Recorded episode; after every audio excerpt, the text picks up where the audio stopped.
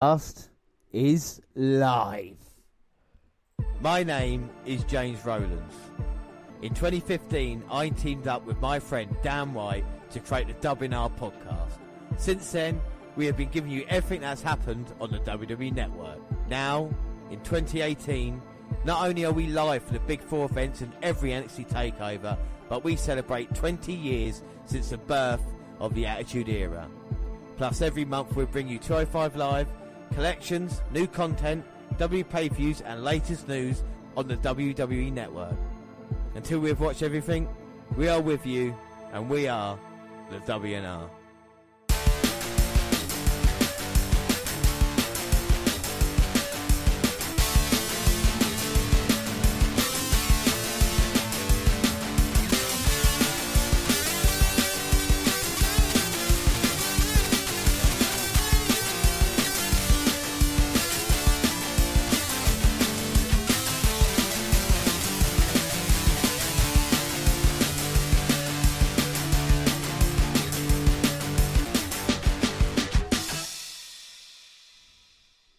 Yes, hello, I am James Rowlands, and as always, I'm joined by. Dan White. And today it's the WNR 174. It's WWE SummerSlam 2018 live kickoff.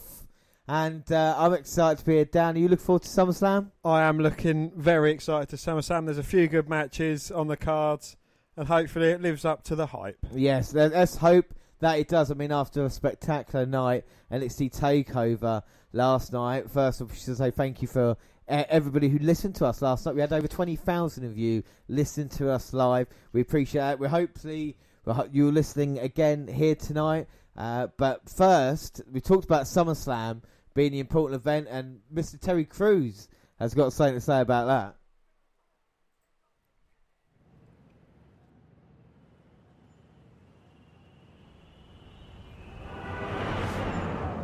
Tell me something. When you think of success, what do you see? Fame? Fortune? The green glow of that hypothetical money tree? Shouldn't be.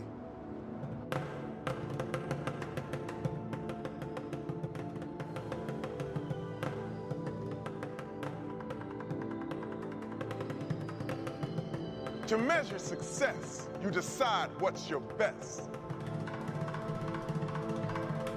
A deep dig down to the depths. It's the dreams, the desire that pump through your chest. Whoa, what was that? That heartbeat that drives you. And once you find it, then you grind to bind the moments that define success for you.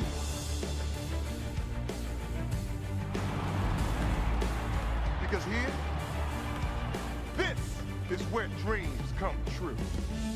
And I cannot wait to see what we have in store. Big fight feel. Two superstars with journeys around the globe, all leading to this point. Now you're ready to stand up front, undeterred and unafraid, ride the spotlight that you've made, knowing that all the world's a stage. Step up to the moment.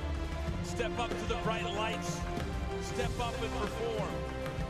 dedication, passion, sacrifice make all of this possible. We are about to see a classic. You'll cry, sweat, bleed, and you'll scream. You'll shout, hey world, look at me! Welcome to my dream!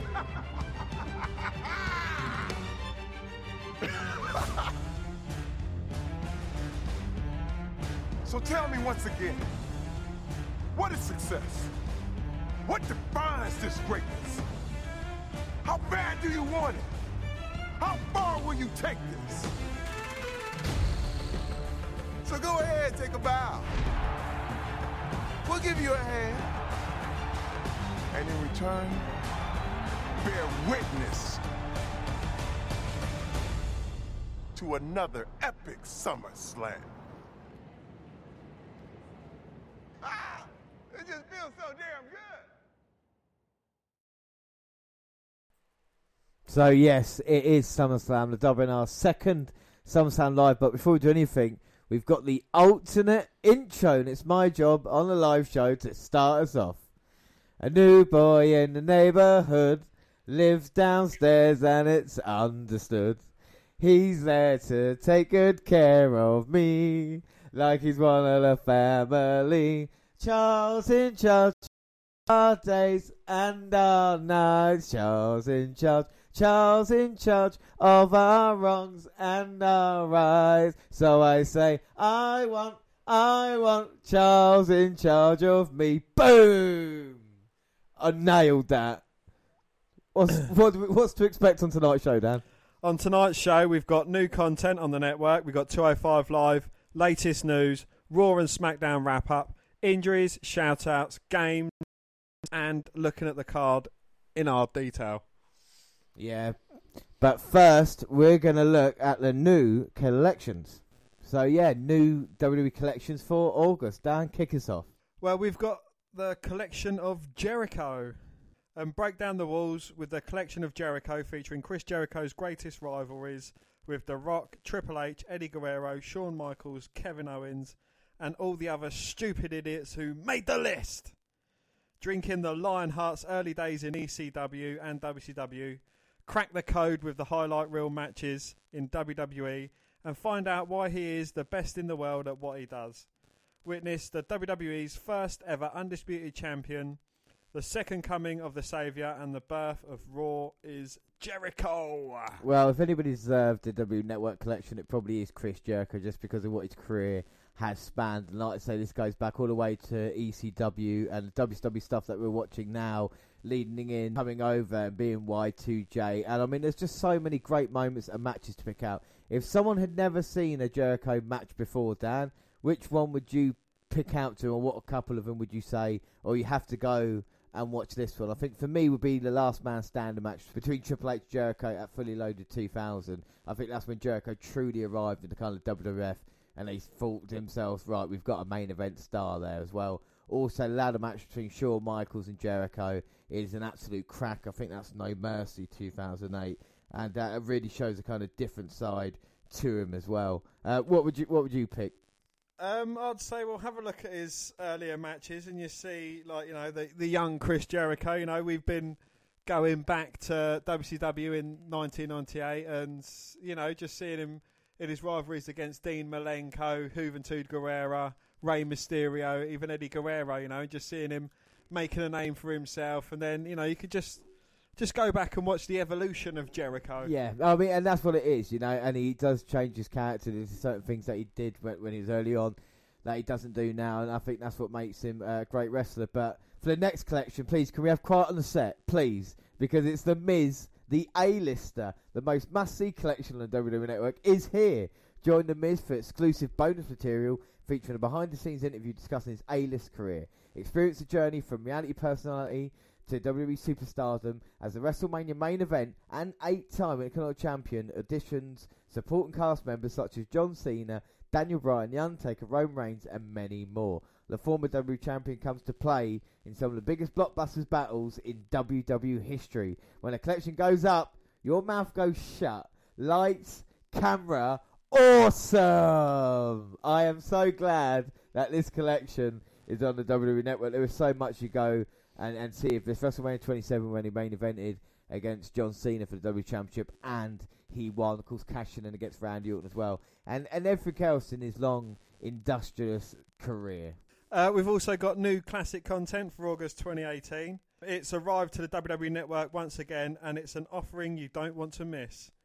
Relive some of your favourite matches starring your childhood heroes or experience them for the very first time. You'll have a hard time choosing your favourite with superstars like The Undertaker, Shawn Michaels, Hulk Hogan, and Macho Man Randy Savage, accompanied by the lovely Miss Elizabeth. Get a small taste of this nearly 50 unforgettable hours with this collection of 10 classic titles, originally distributed by the Coliseum Home Video. Bask in the nostalgia from the 80s and early 90s exclusively on the dark. And what's weird now, the WWE Network is catching up with my video collection because like the Undertaker, he bears them all. I've got video.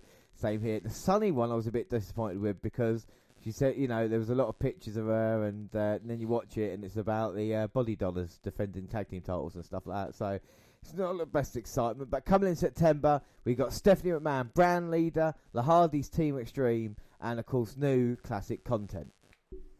Yeah, so other new content, we've got Table for Free, which was Women's Championship Evolution.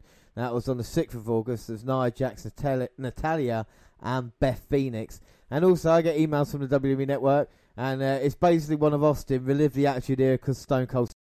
If you want to relive the Attitude Era on the network, what better companion there is than the WNR podcast, WWE versus WCW one, where we look back at WWE and WCW 20 years ago. But other new content, Dan? Uh, you've got the new series premiere, which is Superstar Picks. And ever wonder which moments in WWE history captivated today's superstars? Who were their inspirations? What were their favourite matches? Well, find out in the new WWE Network series Superstar Picks. Yeah, and people, obviously, anybody, everybody's Banks and Chris Jericho and a lot more. Uh, over 30 episodes of Mid Atlantic Championship Wrestling from 1985 to 1993 have been added.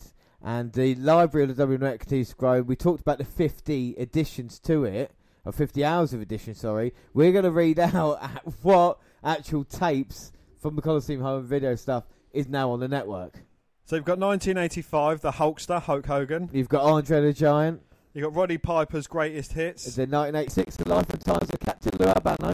Ricky the Dragon Steamboat, The British Bulldogs. Bruno Sammartino, living legend. Macho Man Elizabeth. 1987, you got George the Animal Steele, The Hart Foundation. Jake the Snake Roberts. The Ken Patera story, which sounds like kind of mid-afternoon soap drama. The 1988, you've got Brutus the Barber Beefcake. Macho Madness. 89, you've got Hacksaw Jim Duggan. 98, uh, Ultimate Warrior. Hulk Hogan, Real American. Demolition. In 92, you've got The Ultimate. Warrior. And 1993 UK fan favourites. Global Warfare. Bret Hart Greatest Matches. British Bulldog, Davey Boy Smith. The Undertaker Faces of Fear.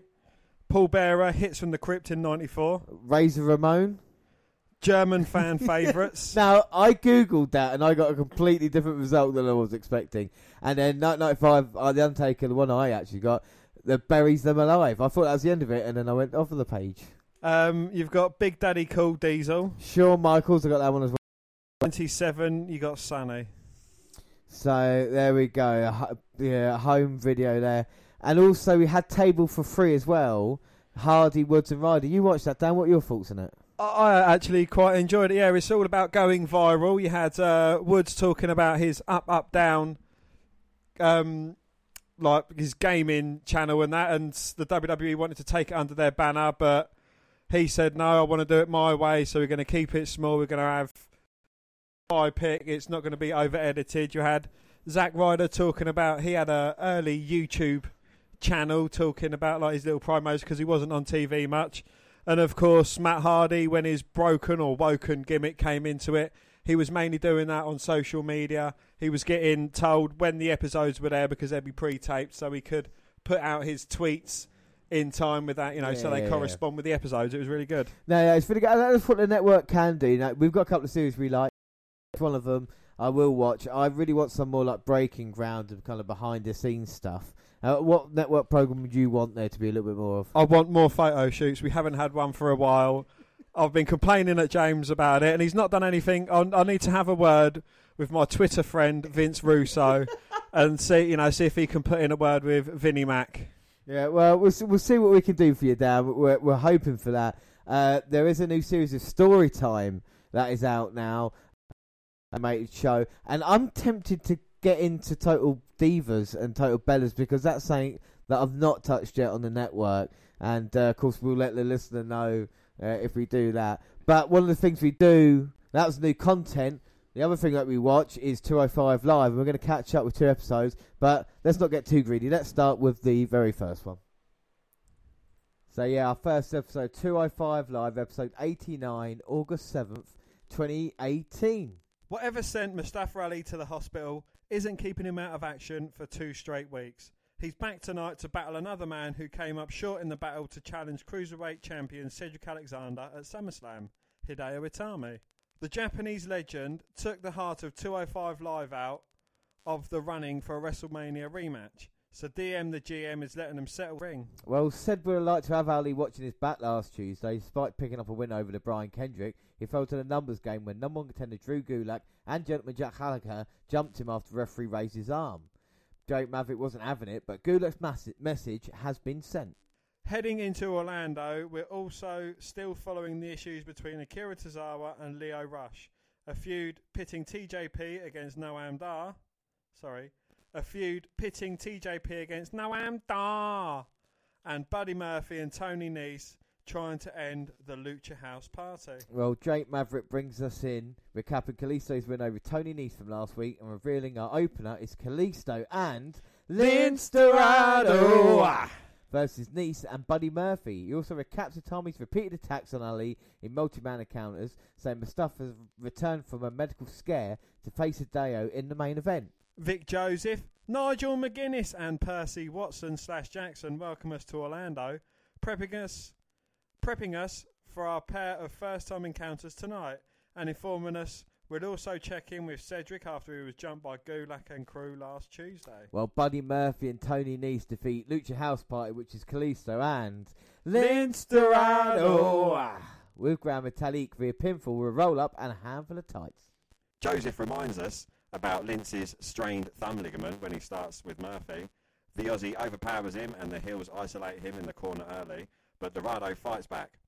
Both teams get near tag. Uh, both teams get tags, and Kalisto gets a near fall on Buddy after a fast-paced sequence. Well, before he can try for anything else, though, blind tagging Nese pulls the former champ off the apron to put Kalisto in peril. He eventually jaw jacks Murphy, but even after a springboard roll up, Buddy is between him and his corner. When he finally gets there after fighting off both his opponent, Tony pulls Lindsay off the apron. He finally kicks Nese off him into Murphy, then crack heads, and Lindsay comes in hot. He cleans house and gets a close two count Two. on a sit out facebuster inverted suplex, but Buddy breaks it up. Lince, ca- Lince catches them both with double lethal injection, then tags Kalisto, and they connect with tandem dives. When they get back in the ring, though, Murphy roughly throws Dorado out to the floor. Kalisto goes for his finisher on Nese, but Tony ducks under. Murphy trips him up from the floor, and when Kalisto goes to yell at him, we get the finish. Well, the announced team shows Ali's tweet from the hospital and that Mustafa is taping himself up in the locker room. DM, the GM, comes in to check on him. Drake is worried, but Ali assures him the doc told him to slow down, so he did, and everything's fine. Maverick is still worried, but ends up hearing what he needs to hear from Ali. Itami is working out backstage and cuts a promo in Japanese before saying, Mustafa Ali, you should have shown me respect. Well, Noam Dar gets a typically great W video package. He gets overconfident, full of himself, but the injury brought him back down to earth. The Scottish Supernova refocused on what got him to the show in the first place. He let TJP get in his head, and when he targeted his knee last time, but it won't happen again, Dan. It won't happen. TJP got lucky. Well, Noam Dar defeated Sean Maluta via pinfall following a supernova kick. Well, Maluta got about a minute to work the knee, but otherwise this was a quick win for Noam. TJP was watching for the monitor, but was mostly disinterested and even was on his phone for a while. After a highlight of the end of last week's show featuring Drake Maverick's run in save for Cedric, we check with the champ. Alexander says he understands why Gulak attacked with his guys because he knows he can't win one on one. He wants a shot at Jack Gallagher next week. Well, Drew's at his podium with Gallagher and Brian Kendrick flanking him. If the champ is fool enough, foolish enough to want to face someone else before their title match in Brooklyn, he accepts on Jack's behalf. Gulak will be focused on the same thing the WWE Universe is, his winning the title sometime to bring about a better 205 Live. And it is time for the main event, which is Hideo Itami versus Mustafa Ali. Yeah, and after a typical technical stalemate to open, Ali speeds things up and gets an early cover after a crossbody. He looks a little winded, however, and begins showing signs of fatigue, lightheadedness, holding us back from the hospital visit. And we've seen it throughout the match, and I mean, that's not going to help now. Itami kicking Ali off the apron right into the ring post, and now he's down. But I've been really impressed with Mustafa Ali, and I'm surprised Hideo Itami's still around as well after having his chance last time. You'd think maybe he wouldn't be involved as much or go back in the line, but he's still quite a, a prominent member of the 205 Live roster. I still think Ali Lo's got a lot of potential. What are your thoughts on Mustafa Ali? Who do you prefer out of two? I prefer Mustafa Ali. He's like the ricochet of 205 Live. You know, there's not a lot that that guy can't do. Yeah, no, I, I agree with you. You know, he's great in ring. And uh, the thing about Ali, he can do stuff that not many people can. But I think the same with Itami, you know, not in a kind of high flying way, the way the strikes and what he can do technically in the ring. For me, and I've had a problem. You told me to calm down. There, I still think he's very bland. The trunks are very, you know, samey. There's not really any personality. Yeah, he cut a Japanese promo earlier, but we've not really seen anything else from him, you know. And and the way he wrestles, he's very reminiscent of a kind of heel in WWE of being overconfident. You know, like the way Baron Corbin wrestles, even though he's a cruiserweight, of being in control, disrespecting the opponent like he's doing now with Ali, and then gets caught out in the end. You know, it just I think makes him look weaker than it does look stronger in a way because it makes him look stupid, and you shouldn't really do that. You should be quite clever. Well, I think you know it's um, he was better when he was in NXT. I think uh, you know nothing against uh, the 205 Live guys, but I think you know NXT suited Hideo Itami's style a bit better. You know, it's him using the GTS. I think you know that was kind of things. So you know, he may be a, a, a punk in the making, or you know, he may obviously being the originator with the GTS. You know, maybe he was he was someone that punk kind of emulated and looked up to, but it's like you know, no. Well, it's weird, yeah, because he had to kind of uh, what Naka- we always talk about Nakamura because like when um, he came in Itami, that was he, that, the push was for him basically. That was going to be him to, to go on to to great things. With Nakamura, obviously got more of a personality, and Itami, I'm just not so sure. I don't see him winning cruiserweight gold, and if I can't see him winning the cruiserweight title, then I don't know if I can see him winning anything else in WWE either. You know, I think it's going to be difficult. Whereas Ali, I think there's always potential for someone like him because he's the kind of babyface in peril and he plays it off well. I think his, his selling's good, you know, he's become popular. And the other thing I like, his name's Mustafa Ali and he's a babyface.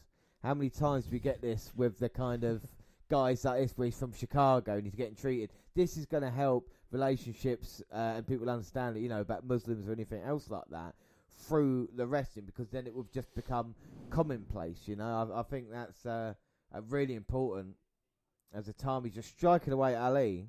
But when Mustafa Ali comes out of pay per views and main events, you know, he's got that great gimmick with the lasers, and you Yeah. know, it's. I think it's things that you can add to your character that help make it a bit better. Yeah, no, I completely agree with you. You know, we've seen him like a cool Power Ranger. Catches Itami there, but only gets a two. Two. Now back to his feet with the chops. Now he's desperately fighting with the injury. Rolls out the way of Itami there on the apron. Big step up in security. Sends Itami back. Dives through the second rope, but goes straight into a kick to the face from Itami, and it just folds him up. yeah, the old expression. Fold him up like an accordion. He really did there. It Tommy shocked that only got two. Two. And I think so am I a little bit. Now Itami picking Ali up, maybe going for the GTS. Ali blocking out of it, pushing him away. Now running the ropes. Well, that was a lovely drop by Ali there. trying to get some momentum into this. Time for the Deo. And now Ali, talk about building momentum in the match. But Itami reverses the Irish whip. Slide by Ali, rolls out again. Another kick to the face. And Itami, not knowing what's good for him, comes riding back in. Now Ali again rolls back in. Oh, X Factor. This could be it. Two. Oh, oh no. Ali somehow Itami down. He gets his shoulder up at two. Two. Now a little bit maybe frustration for Ali, but he still hasn't hit his big move yet. Like I said, the reverse 450. Oh, and now Mustafa Ali trying to suplex Itami. Itami rolls behind. German super Ali with a back elbow. Responds with a big boot by Itami. Tries a clothesline. Ali ducks that. Super kick from behind. Itami responds though, spinning back fist. And now both men down. Great action in main event of 205 Live right now. I think whoever does first will have the advantage. Itami goes behind, tries to roll up Ali, goes into the turnbuckle. Looks like he hit an elbow, then a big boot comes running up. Looks like he tried that tilt-a-whirl DDT, but gets caught in a Falcon Arrow. Or somehow Ali managing to kick out. Ah. And now you can definitely see the frustration on Ali's fa- uh, on Itami's face. Now it's putting Ali up on that top turnbuckle and gets slapped across the face as well. And Itami going up. And Itami screams, saying it's his time. Maybe going to go for a superplex. No, Ali plants him face first into the mat. The Itami rolls over, but he catches him. Oh my God. sit out powerbomb, and that was very hard on the back of the neck. That's so vertical down. Ali can't believe the time he got shoulder up at two. Two. But that's what Ali could do. Looked like he's in trouble and turns it into an offensive move. Both men struggling to get up to their feet. And now Ali maybe with a slight advantage, but Itami maybe Pulls playing him- pl- maybe he's playing possum. Hello, possums! He- Pulls him face first into the turnbuckle. It looked like he had that dragon sleeve, maybe the kick, but Ali pushes Itami away. He kicks Ali in the back of the head. I think Itami had a lip busted as well. Goes back to it, turns it, tries to get the kick. Ali spins out, pushes him into the corner, Oh! but Itami turns him upside down into the turnbuckle. And yeah, Itami may have some internal bleeding. Well, it goes for the cover. Ali may well be out here. No. The heart's still beating in Ali, so he's not going to stay down. Well, I think Itami's shot tries to go again, but Ali still got fight left in him. Ali now can't get to his feet, and Itami, I wonder what he's got planned, bringing him towards the ring post. Draping his head next to the steel stairs. And Itami going for a run up. This might end Ali's career. Oh, Ali moving out of the way. Itami hitting nothing but steel steps. Uh, he's got a look at his face like he's just trying to kill me. Oh my god! Plants Itami with a tornado DDT after he springboards off the second. Oh, Ali is definitely a risk taker, but Itami may be out. But unfortunately for Ali, he's right on the outside. And now Ali's going to seize the. He's looking for his inverted 450. And he's up for the reverse 450. Here he goes. Oh, wait a minute. Look very dizzy there. Let's not forget he's been hospital. That come back to haunt him there. Got crotched on the top. Back in a trio O. Uh oh. Realises it. Comes running in with a low drop kick. And I think he's finished. Oh. Hits a second one. Running back for the third. Well, a hat trick of drop kicks. Rolls Ali in. Goes for the cover. One, two, three. Wow. Itami gets the victory there. Looked a bit aggressive. I mean, that's a good side of Itami. But what are your thoughts on that match? I thought it was a good match. You know, I'm not sure that you know the part that Ali's injury played into it. You know, he was doing really well. Then he went up the top, got all lightheaded. Um, you know, it's it seems a bit cockamamie to me. But you know, if it helps advance the storyline, and it's kind, you know, given Itami a bit of a push as well. Yeah, I mean, it's nice to see him getting a victory after coming out unsuccessful against Cedric Alexander. And I guess all the punishment Ali took led up to that moment in the match. But uh, I think he'll be back if he can recover strong as ever. But time gets the victory. I mean, that kick that folded Ali out, that was brilliant. We're just in a replay of that now. Couple of really good match, good moments. Another strong main event for 205 Live, and this is what they're delivering, you know, and uh, not a bad episode. So that's not bad. We'll take a break from 205 for a second.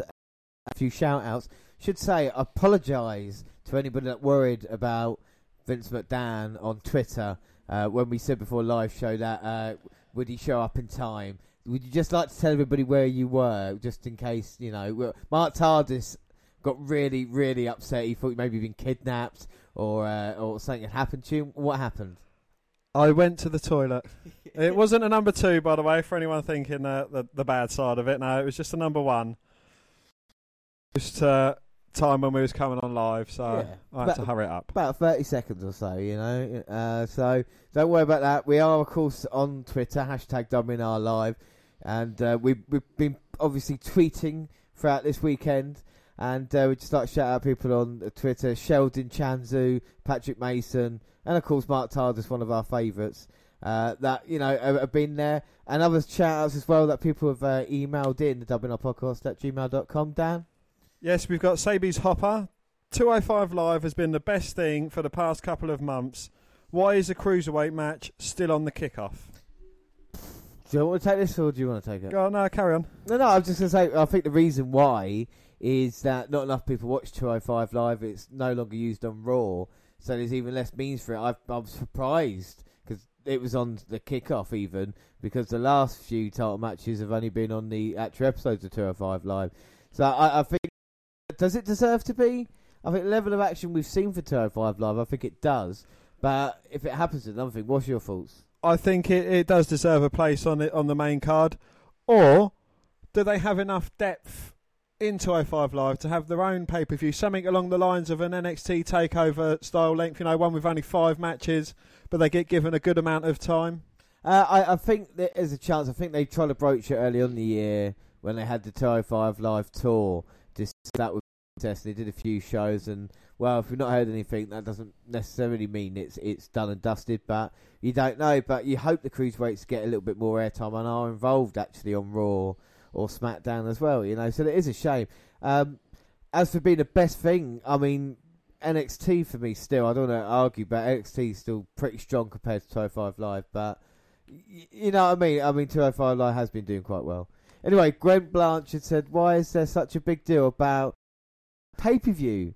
They should only be treated with respect anyway." So Gwen, all right, so that's come on, woman. Uh, Dan, how you your relationship? We're over to you, mate. Thanks. Well, I, I might be part of the controversial characters part three, but no, I, I think it's it's a good idea. We've had, you know, there's normally just one or two women's matches on a lot of pay per views anyway. So having one with only the women's focus, I think, yeah, it's a good idea. It's certainly not going to take anything away from the product, and hopefully, it should highlight the standout characters from the women's revolution. Yeah, and, and I hope now there's not a chance to go back to the old ways of how the women were treated. You know, look at Attitude Era pay per views and, you know, how enjoyable they were. But the women bra and panties matches and like gravy bowl matches with no respect to them whatsoever, was there? So at least now you've got it and you've got two or three matches on pay per. I think there is a respect there. Uh, always. I mean, for us on the WNR podcast, I can say that we've been big proponents of the women's division. Uh, back in 2015 when it when we first start, started doing it. We were looking at NXT uh, and Sasha Banks and Bayley and you know Charlotte and everybody there. So uh, we can't be accused of it. I think it's a good thing because it, it highlights it more. You know, if, if there's a chance for it to have more, I think that's fair enough. Or in, maybe in the future you could have pay per views where there are six women's matches and two men's matches. You know, and do it like that. You know, or, or say this. So I think there's. Uh, room for improvement at both sides. I don't know what I'm saying anymore. Dan, help. yes, no, I completely agree with what you say. It's there's there's a lot less women on the WWE roster, so you know you can't expect more matches from them. You know, and tonight you've got what 13 matches. You've got three or two women's matches. Yeah, two, two women's two. matches. Well, both the women's titles are being defended. One of them threat match. There is there is certainly a lot of room for personal women's feuds as well going on there. There's a lot of them. Sasha Banks versus Bayley would certainly be a headliner. Yeah, it certainly would. And the good thing is Rousey's kind of been a co-main eventer now in the poster alongside Brock Lesnar. Plus we've got Zelina Vega and Cien against uh, Lana and Rusev, so they're involved there. So, like I said, there there are storylines, and room for improvement there. Uh, Belong Prince. Apollo Crews is one of the most underrated superstars in the WWE. Why do they sign them only to not use them? Well, I read actually an interesting thing the other day about this is is the fact it's like WWE stockpiling wrestlers. Uh, and it's good to have all the talent in the world, but it stops other companies from using them. And that might sound uh, like bad or harsh thing to do, but WWE were doing this back in the 1980s when they were taking all the best talent. They didn't need to just did. And I think this is the, the thing now with NXT. You see how uh, packed it is with talent, and even in the main roster, someone like Apollo Crews, kind of completely forgotten about. And there is talent like that. You know, like the bar where have they been on TV the, the past few months and stuff like this. That Cesaro definitely deserves a push. Uh, I think with Apollo Crews, there's a lot of potential. There's a lot of stuff to work on. I think the original mistake was bringing him up from NXT a bit too soon before he could accomplish anything. Do you think Titus Worldwide is going to help him out? What What are your thoughts on Apollo Crews? Titus Worldwide hasn't really helped him out too much. I know they was on Raw, I think teaming with Bobby Roode going against the Authors of Pain and one of James's favourites, Mojo Rawley. You, had to bring it up, didn't you? You had to bring sorry, it up. but you know it, was it was just part of the point. He's he's getting airtime. I think that is a good thing compared to a lot of wrestlers. You know, with Tye Dillinger, he was sort of getting a massive push, and then it's kind of died down. And during the last man standing match, on uh, Takeover, there wasn't many 10, 10, 10 chance, was there? So Yeah, that's true. they're yeah. kind of putting that to the back burner. Um, yeah, but I think mainly WWE is signing them just so no one else can have them. Yeah, yeah I, I think that that is the the actual reasoning for it. Uh, Ludi Williams says Brock Lesnar has been a success for WWE. Don't know why everyone keeps bitching about him. So Dan, why are you bitching about Brock Lesnar?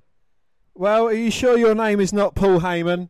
Because I read or heard something about Paul Heyman saying that Brock Lesnar's title run has been more successful than CM Punk's because the stock price when CM Punk was champion was 18 19 20 dollars a share and since Brock Lesnar's been champion it's gone up to 80 dollars I know there's a lot more brand recognition for Brock Lesnar but it's I think it's the fact that Punk defended his title five or six times more than Brock Lesnar did during his reign or has done during his reign. Yeah, I, I- think that's the case. You know, you talk about Brock Lesnar's been a success. Has he really brought any more uh, eyes to the product? Any more money in as merchandise, or uh, you know, sold more tickets? I think that's an argument you can say that, but I don't think any kind anymore. Yes, they got a figurehead like Cena or Reigns, but there's not a guy that kind of shifts the needle. You know. Well, CM Punk put it great. Whether he's there or not, people are still going to watch the product. Yeah. And, and this is the thing, is that we're still going to talk about it no matter who is in it. It doesn't matter. For us, we're, we're, we're looking towards SummerSlam. We're not actually looking towards seeing that certain someone. And that was different 20 years ago, where it was Stone Cold Steve Austin kind of leading the charge, you know? And I think that's what someone like Brock Lesnar, uh, it doesn't matter what we think. The WWE now can do what they want. They've got the number of subscribers to the network. You know, things are going well, like you say, with the stock price. So, you know, it, this this is the, the, the situation that we're in. Uh, with Brock Lesnar, I I feel Brock Lesnar has not been a success because he's not tried, and I think we watched uh, earlier SummerSlam yesterday, Punk versus Lesnar, one of the best matches he's had uh, since coming back because he actually sold for Punk and it was a proper match. He then realised he didn't need to do that, and the past couple of years. They've been awful, you know. Even the AJ Styles match at Survivor people go, "Oh, that was a good match." No, it wasn't. Look at it, you know. It was, it wasn't nice, and I think it's good for him to go away. Uh, but I, I, I feel WWE shouldn't rely on him so much, you know, and be like, oh yeah, because he's a kind of legit guy. WWE fans don't want that. We don't care if he can beat up, you know, Mark Hunt in the UFC. We want to see a guy that is there defending, and we can be proud of his champion. And I don't think wrestling fans, I don't speak for all of us, I don't think we're proud of Brock Lesnar as a champion. You know. I didn't know I was going to go rant that long. Sorry. Well, and this is one of. I, I remember you being a huge fan of Brock Lesnar, absolutely admiring what he does and the way he does it. You've got all his lights saved. You know, it's it's something. I don't know. It's it's a sad state of affairs, I just but had to get it out. Yes, thanks for that. Well, you take the next one. Well, Saranap Major, Maker, whatever it is. Sorry if I'm pronouncing it wrong, but they say sad to hear the passing of Jim the Anvil. I remember watching the Hart Foundation versus the Brainbusters on Saturday Night Main Event, and tag team wrestling hasn't been that good since.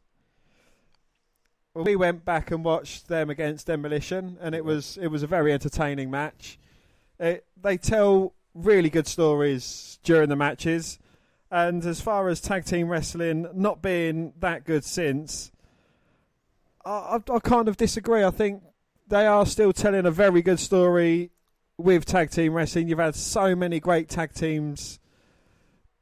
You know, if you go back and listen to our greatest tag teams ever, we had three at the top because Yeah. we could, just couldn't pick between them. Dudley's, Hardy's, Edge and Christian.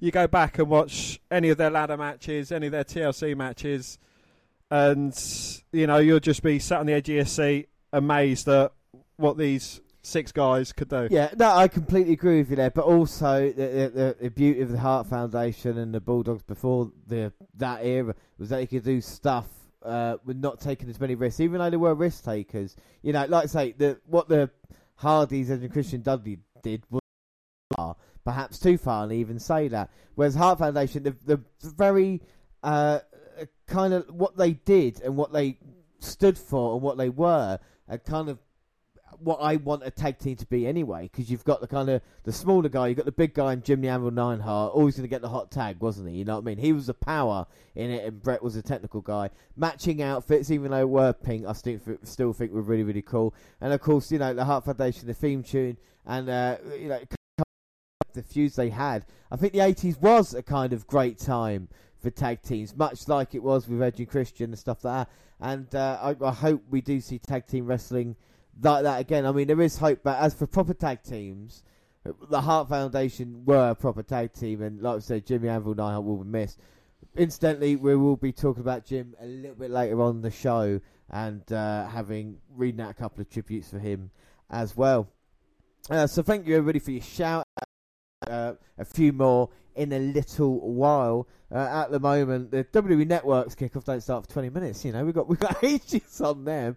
We'll bring you updates from that. There should be a couple of kickoff matches as well. We've got predictions, and we'll probably talk about that in a bit. But uh, should we have the second episode of 205 Live, Dan? Yeah, let's go for it. So it is our second episode of 205 Live, episode 90, 14th of August, and of course 2018. They start the show with promotion for tonight, and then a Weight Championship will be defended at SummerSlam. It's on the kickoff show, of course, but it's happening. Drew Gulak challenges Cedric Alexander. Is it finally Gulak's time? I guess we'll find out when we do the predictions for it. But Lio rushes out for a promo, calls the fans lucky, and says they're still stuck living in a garbage city in an embarrassing state, but they got the honour and privilege of watching him do what he does best and better than anybody else on this planet. He calls Cesaro one of the best cruiserweights in the world, but his problem tonight is he's facing the very best cruiserweight, Mr. Leo 5 Live.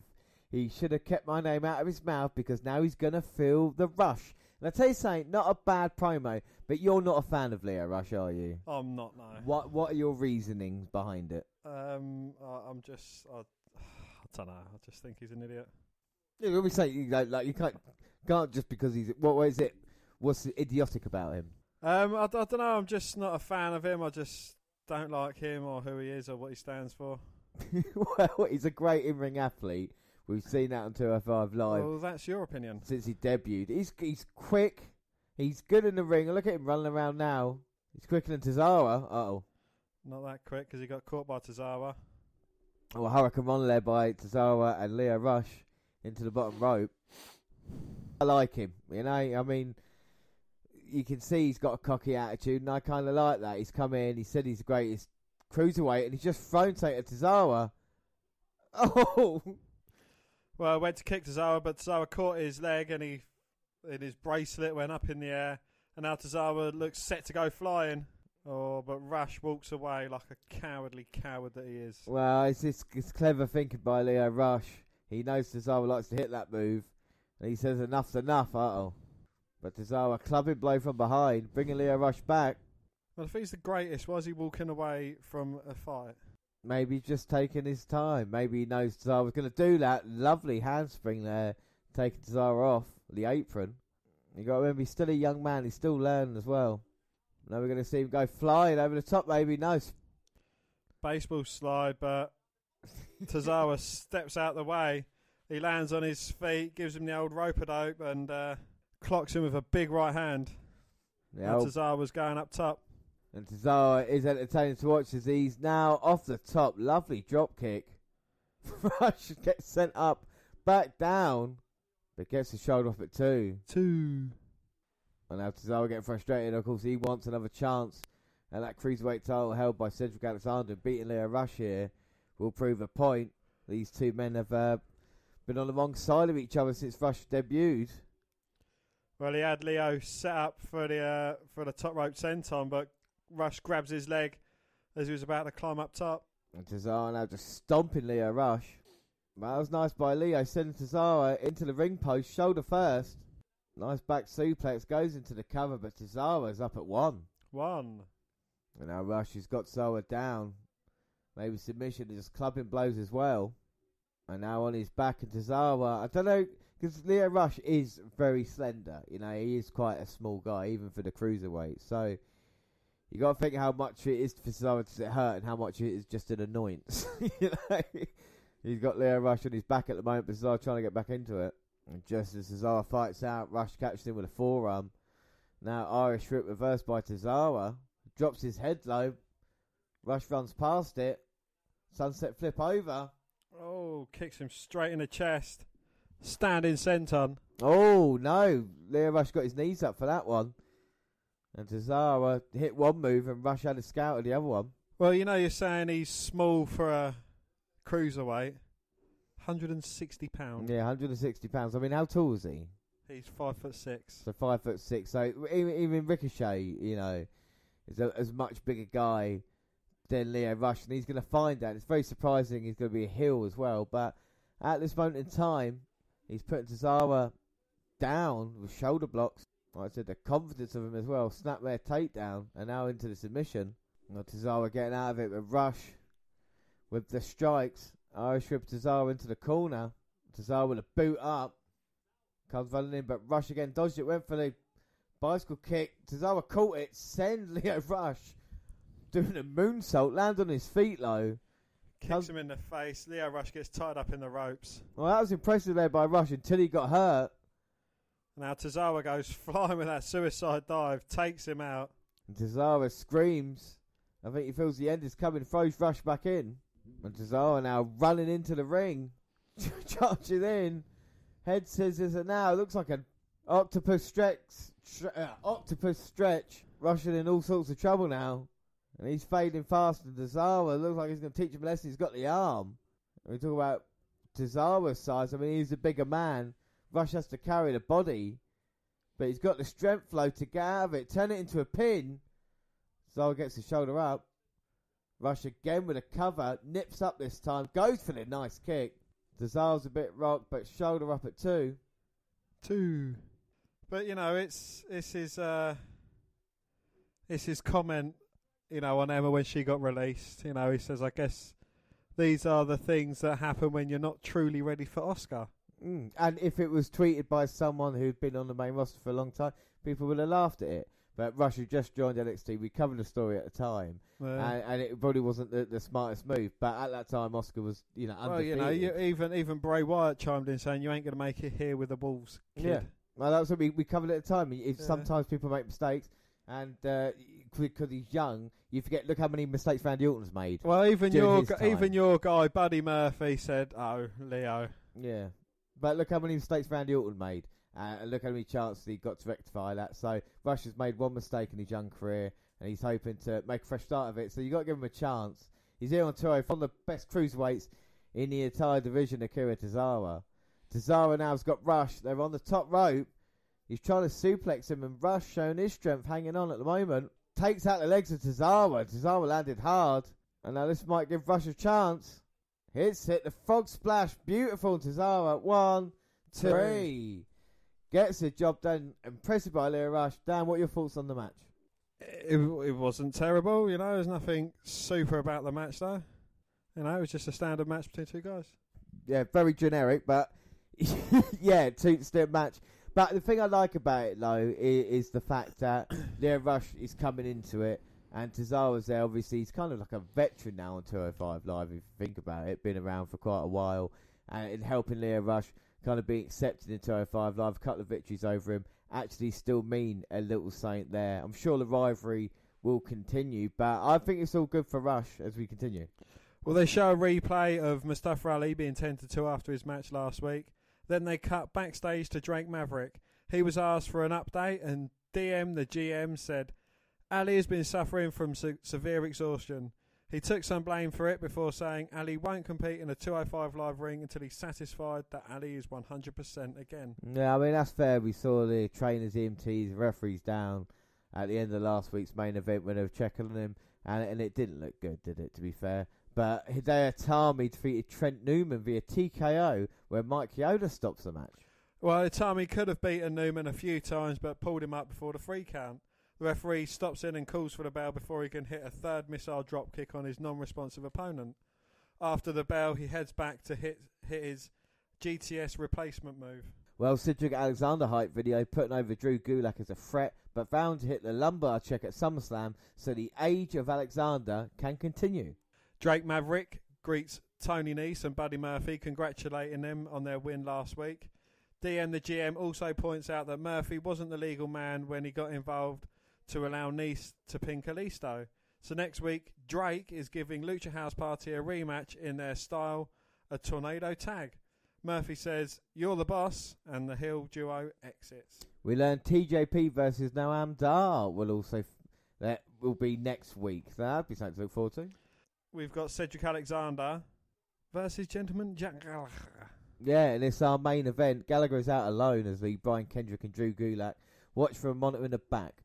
Jack evades and taunts, but when they engage, Cedric uses his quickness to get the best of a technical exchange. After a bit more showboating, Gallagher heads to the outside, slides under the ring before Alexander can dive. He comes up behind the champ on the other side and blindsides him. Cedric recovers quickly and regains the advantage, but the action returns to the floor and Gallagher backs Alexander most hard. Back in the ring, the gentleman sets to punishing the champ as the announcers point out he's targeting Sesnek to soften up for the Gulak on Sunday. Well, several one counts off a net breaker, but the champ won't stay down. Gallagher drags him to the centre of the ring and slaps on a straight jacket hold and then a, a full Nelson. Cedric tries several ways to escape, but Jack never releases the hold, and we can see him now. He's got the submission in, and it's Cravat, and he's just uh, taken all the breath, all the air out of Cedric Alexander. Cedric finally gets out of it, and now he's going to try to suplex him. Well, that was nice. That's two, and now maybe we're going to see the three amigos. Uh, he's spinning round. Oh no, Jack Gallagher with a backslide for the third. Gallagher catches the leg low and delivers a brilliant back elbow. And now spring, uh, hand spring Step up enzuigiri. to kicks. No. Gallagher managing to kick out. Ah, I was about to say kicks him so hard on the head as well. You can see the bruising. They really have, you know. You, you talk, you talk about that, and now it looks like Cedric gonna go for lumbar check, but Jack's stopping it. He knows how dangerous this move is. He gets pushed off into the rope. And Gallagher deposits him to the outside, but Alexander lands on the apron, kicks Jack off. Springboard takedown. One, two. Oh. Only getting a two count. Two. Well, Cedric's fought Brian Kendrick, Lee Brian Kendrick, a couple of weeks ago. He fought gentleman Jack Gallagher. Now he's got to fight Drew Gulak at SummerSlam. It's been a, a tough road to SummerSlam for Cedric, and if he can come out of it, the other side, let's talk about the age of Alexander. He'd probably be one of the greatest cruiserweight champions we've had, especially as he's been the kind of only one since the rebrand. But Jack gets a victory here. You got to think that he's going to be next in line down the road as well. So it's going to be interesting times in the cruiserweight division. Irish whip to Jack, but he's holding on to the ropes. He's a bit of his ring experience there with a back elbow, and then sending Alexander on that second rope. Well, it's like a bulldog, and Jack jumps over the second rope to the outside and just hangs up Alexander on the second rope, and then comes off the top with a knee to the back of Alexander's head. Goes for a cover. Two. Oh. But Alexander managing to kick out. Ah. He's looking for the crossface. Yes, Gentleman Jack's trying to get the crossface in. He's got the arm lock, but he hasn't got the grip around, and now he has. And he's wrenching back on his uh, on Alexander's face. And Cedric is close to the ropes, but we know how dangerous the gentleman can be with submissions. And we know how dangerous this submission can be. Yeah, Cedric rolls up. Jack has to let go before he gets pinned. Got to go with some straight right hands to the head of Alexander, but he responds with a chop. Uh, a chop. He's taking a bit of time as well. And Cedric, I think, has got the more expl- explosive strikes at this moment in time. He's got a kick, lumbar check, No, Gallagher turns it round into a dragon. and he's got him in the middle of the ring. Cedric is stuck. And Cedric, one last escape attempt. Well, turns it into a falcon arrow. Incredible resiliency here from Cedric Alexander, managing to turn a dragon sleeper into a falcon arrow. I can't fucking believe it. What a match again on 205 Live Low. These two guys really bringing it. Cedric trying to get the crowd behind him. Well, it was a falcon arrow. Arrow. Jack's up on the apron. Alexander looking to bring him in the hard way, but Gallagher steps through the ropes, deposits Alexander out there, and walks into a boot from Cedric. Now Alexander off the top. Jack rolls out the way. Oh, oh, and then follows him into the corner with a running drop kick. Goes for the cover.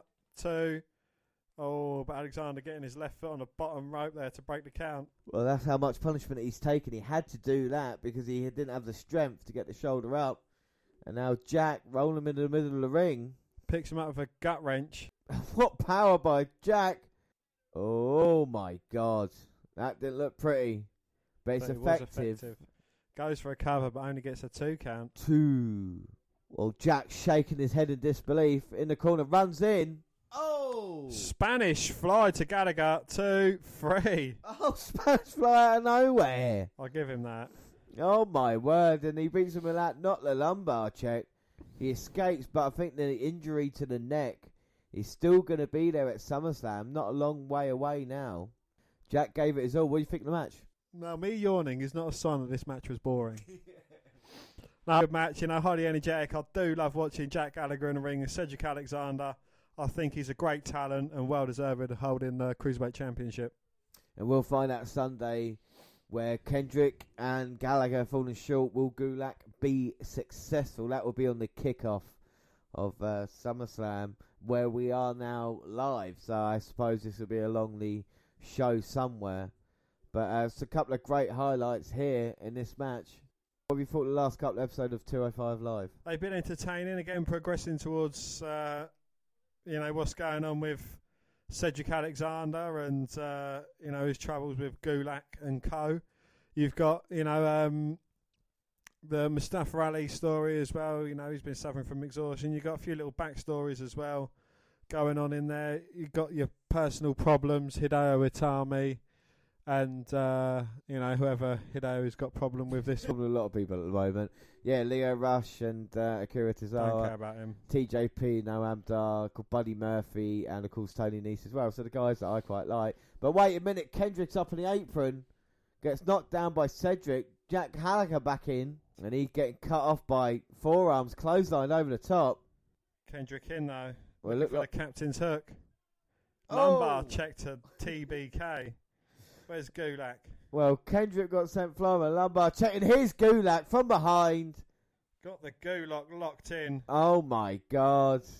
Well, if he gets the Gulak locked in on Sunday, if he gets the Gulak locked in tonight, it will be over. And he is sending a message there. i got to say, he looks very impressive as we head into the uh, Cruiserweight title showdown. That's what I was just about to say. Many short wearers in WWE, but it's good Gulak has made that choice. And will this be be what we're seeing later on as well? Gulak holding the Cruiserweight Championship aloft. Well, he's putting it around Alexander's waist. He said, "You hold it until Sunday," and that is it for 205 Live. Sa- statement sent by Gulak, and now back to us live. So yeah, we are live, and now Dan, it's time for your Raw review and SmackDown summary. yeah. So let's get started, and a couple of talking points for Raw this week, Dan, weren't there? There was indeed, yes. We'll start off with the Lesnar pepper spray. Yeah, I mean, uh, the, I thought this was quite a good segment. We had different opinions on this. You didn't like it, did you? I wasn't the biggest fan of it, No. no. Well, let, us explain. So, the past couple of weeks, Paul Heyman has been coming out and seen a different side of him, kind of like uh, uh, I would say beaten wife, probably not the best analogy, but you know, like bit, upset that Lesnar, you know, has got the true power. He doesn't care about Heyman. Heyman was crying in a promo, which is brilliant, and uh, he came out on Raw and offered Roman Reigns a chance to have a look at the kind of game plan and be the next kind of Paul Heyman guy. And as he handed the paper, and we thought Reigns was maybe going to join forces with him, Paul Heyman pulled out pepper spray and uh, sprayed it in his eyes. Now, I first assumed it was just like water or something like that, but you told me different. No, apparently to get a bit of realness to the segment, they actually used real pepper spray, which I think that's quite absurd. But yeah, crazy bastard, you know, and that's why it looked as real as it did. Brock Lesnar's music hit. He came down, uh, beat the crap out of Reigns, uh, tr- put him in a, I think, a guillotine choke, and then went to leave, came back, hit him with another F5, and it showed Heyman was, uh, I love that word, with Brock Lesnar, and it was a, as a play all along. Why they did it a week before SummerSlam and not at SummerSlam, I don't know, but maybe it's to make you feel sorry for Reigns. But why didn't you like it, Phil? I don't know. I just think it's it, it's just seemed really false as well. You know, knowing what Paul Heyman's like, and you know, it was. I, I just didn't enjoy the whole the segment as a whole. They could have done it a few different ways. I haven't got many ideas of that, but you know, it could have been done a bit better. Yeah, I, I, I agree with that. But there was an uh, segment you were happy with this week on Raw Down. I was very happy with it, and it was right at the end of Raw, and it was uh, it's about the Seth Rollins, um, Dolph Ziggler Intercontinental Championship match, and of course Dolph Ziggler's got your man Drew McIntyre in his corner, and they've been causing a lot of problems for Seth Rollins, who for a majority of it has been on his own, and Seth put a stipulation into the contract stating that if McIntyre's in Ziggler's corner, Seth's going to have someone in his corner. And uh, you know, I could have thought it would have been Roman Reigns, depending on what happens against Brock Lesnar later on in that night. I presume the Reigns Lesnar match would be the main event of the card, obviously, no, as yeah. it would be. But, you know, they kind of delayed Seth coming out. And then eventually, after Ziggler signed the contract, Seth come out and he said, Well, you know, I did say I've had some issues with travel, but they wasn't for me. And as you've got a psychopath in your corner, I'm going to have a lunatic in my corner. So, of course, big reaction. Dean Ambrose come out, and the pair of them cleared the ring and then bumped fists after it to celebrate. Yeah, and are you happy about Dean Ambrose's return to the question of the night? It's been a long nine months without him, and you know he's one of my guys, so to speak. And yeah, you know I'm, I'm glad to see him back, and hopefully he'll be ring ready soon enough. Yeah, no, I, it's brilliant to see him, and of course he'll be involved here tonight at SummerSlam, and uh, WWE Network just gone live with their kickoff in Brooklyn. We'll give you uh, live updates on that. But we were talking about Raw, and now it's time to talk about uh, SmackDown. And SmackDown Live this week finished in a rather weird manner, considering this is their go-home show before SummerSlam, WWE's second biggest show of the year. In Greenville, South Carolina, SmackDown ended with Samoa Joe letter to his SummerSlam opponent AJ Styles, which he claims is from his wife Wendy. Well, it was a rush segment. The Destroyer had barely finished reading the letter before the show went off the air. We hardly saw a reaction for the phenomenal one either. Well, they had a bit of a backstage confrontation, and WWE, however, completed the picture on their social media accounts after the show as they published a video of Styles being held back from attacking Joe backstage. Well, in rage, Styles has been held back by the Usos and Gallows and Anderson from attacking Joe to talk to WWE champion ahead of their SummerSlam clash. The Destroyer stayed just out of the Phenomenal One's reach, continuously taunting him, saying he had three weeks to find him but did nothing. Well, Joe then asked AJ if he was going to make him a promise, but then he said he can't keep promises to his wife. He then left with Styles still struggling to break free, saying, They are protecting you from me. And it would have been so much better if they'd have shown this on TV, but it looks like they were short on time and had to this confrontation could take place on air.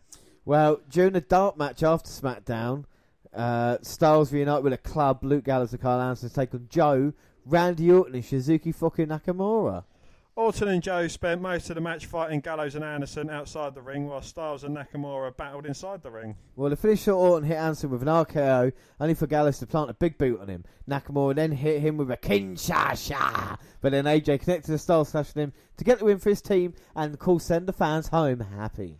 And fingers crossed, WWE gives Styles versus Joe the attention and time it deserves this uh, tonight at SummerSlam, as they certainly div- didn't give it enough this week on SmackDown. And of course, later on the show, we'll be running through the card in depth as well. But now it's time for games, and we've been looking forward to playing games. Of course, we play it on every single live show. Uh, we've got a couple of them here tonight, a couple of old favourites. Uh, we're going to start off with Dead or Alive for you, Dan. You can go first here tonight.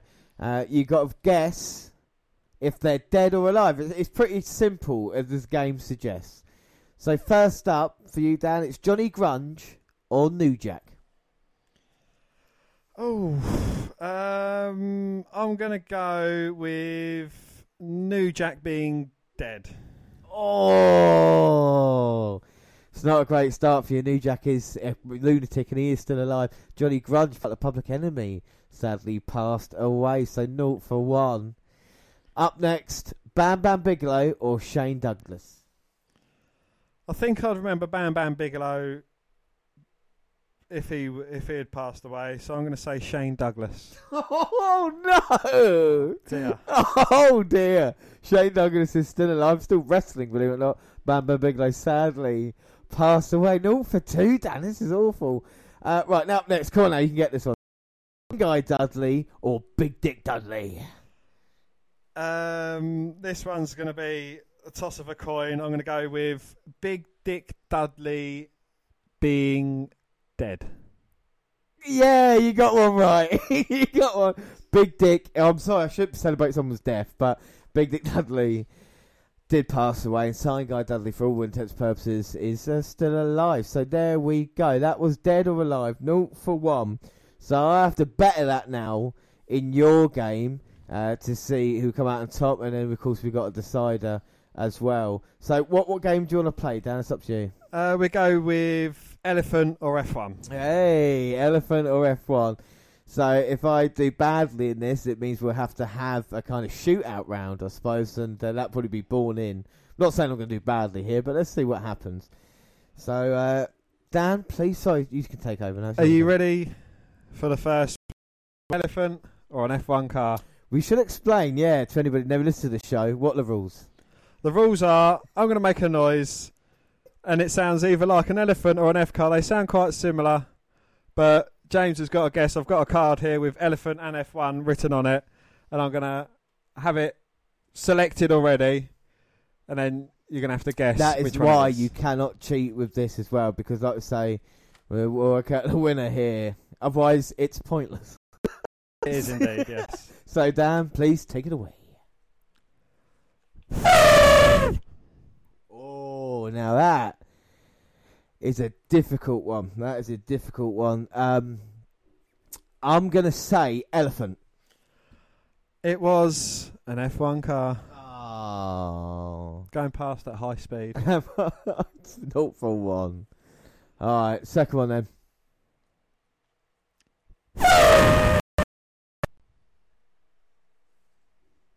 F1 car. Oh, James, James, James. Oh no! It was an elephant. Fucking hell. Not for two. All right, third time then. Third time lucky. Right, I'm going to select a card. I've got my card in hand. Are you ready? Yep. right, quickly, elephant. F1. Ah, fuck! I didn't get one. Zero, four, three. Oh, Jesus Christ. And this is not fixed at all. So, Daniel, zero. We got one right. I've got naught out of three.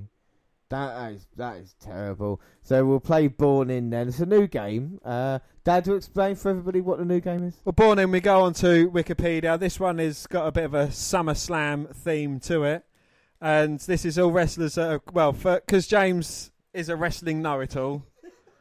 And so I'm choosing anyone who's ever wrestled at a SummerSlam. And I think, James, your SummerSlam theme is main events, Yeah. Yeah, yeah. So, at SummerSlam. So anybody that's main event in SummerSlam from 1988 until present day uh, is included in my picks, and Dan, yours is anyone from SummerSlam. anyone that has been at a SummerSlam.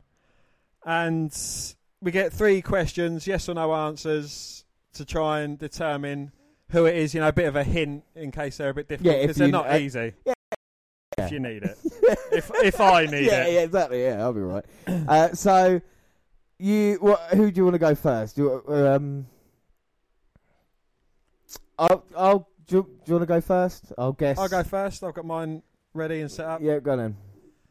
Okay, well, he was born April 28th, 1981, an American professional wrestler and commentator, best known for his tenure with WWE under the ring name. He was a participant in NXT as well. So commentator in NXT uh, from uh, from NXT. He was in NXT. He was a participant in What- the what- second season of NXT. What year was he born? 1981. 1984. It's David Otunga. No. Commentator from NXT. No, he's an American professional wrestler and commentator. So his commentary might not have been based in WWE. He might have commentated elsewhere. but he's best known for his tenure with. WWE. Right, well, I'll tell you what. Can I, I'm going to change rules quickly. We'll allow three guesses as well, because I've just got, I gave one away there. All right, so it's not Otunga. Is it Percy Jackson slash Watson? No, you. I think you're in the wrong ballpark of going with commentators. Right, okay, right. Give me, give me it again. Go on. He was born April 28th, 1981. He's an American professional wrestler and a commentator. Mm. Best known for his tenure with WWE under the ring name. He was a participant in the second season of NXT. Mm-hmm. I'll give you a little bit more. In 2007, he dis- he signed a developmental contract with WWE and was assigned to their territory FCW. On October 30th, 2007, he debuted in a losing effort. And Uh, Yeah, well, in 2007, he debuted on a losing effort. on October 30th, 2007, he debuted in a losing effort. But I don't know if that was on FCW. So 1981, so he would be now 37. 37. Season 2 of NXT. That's going to give me a clue. So he's in the Nexus. If it's No, it's anybody from some events. I'm, I'm assuming Nexus. I'm going to ask one of my questions. Is he from the Nexus? no. Right, I fucking hell. That takes that out then. Season 2. Uh, right. Let's have a think about season 2. This was the easy one. This was the easy one. 1981, season two. Who was the season two? Uh, I'm gonna have to give up on this. This was the easy one, was it? I think there's another easy one. Nah. Uh, I'm gonna say season two of NXT. That's thrown me completely. Ask some questions. You got two questions. Yes two no questions. answers. Okay, uh, have they won a world championship? No. Uh, are they still in WWE? No. Fuck. that don't really help either way. Um, ba ba ba. He was in FCW from 2007 to 20. Well, it was a long time to be in FCW, wasn't it? Did he come up to the main roster? Yes. And He how long was was- at SummerSlam? He debuted at SummerSlam. No, he was at SummerSlam. What year was he at SummerSlam? That's the last question. Um, I can't tell you. I don't know. I haven't got that part on it. What other clues can you give me?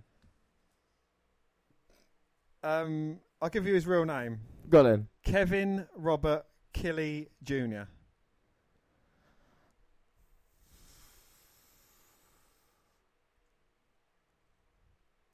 I I have no idea. Go on, tell me. It was Alex Riley.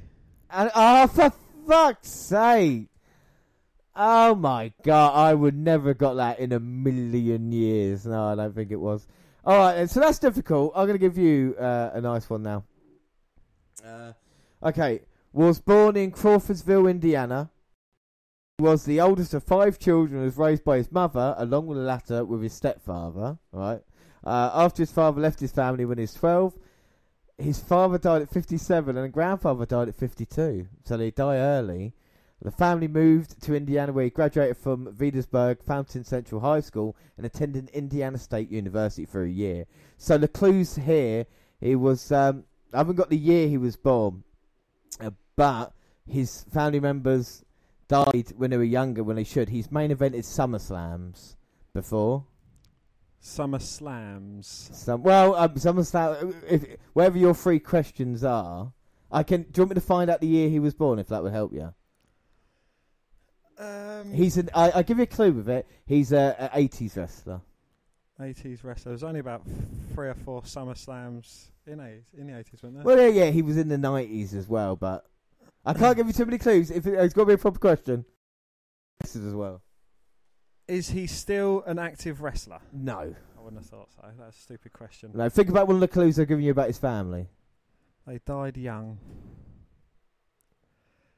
Um, is he alive? No. Main evented. Um, is he part of a wrestling dynasty? Family part of wrestling. No. Um, third and final question is: Did he ever become a WWF WWE champion? he did, yes. so you're looking for an 80s Uh, star. I'll give you. I'll give you clues back to you. The uh, the family members died young. He's a former. He's a wrestler from the 80s, and he's main event the SummerSlams. Warrior. It is the Ultimate Warrior, Dan. Well done. I think I gave you better clues than you gave me, to be fair. but yeah, you get that one. I'll give you that. You get a point. I didn't think this was going to go on for so long. but uh, yeah, no, no, that's fine. That's fine. So you'll go to me then. Okay. I, I don't think this is going to be an easy one, but I, I think you know I've, I've got a few c- clues in there as well. Right, he was born March twenty eighth, nineteen sixty two. Mm-hmm. Is an American professional wrestler. Yeah.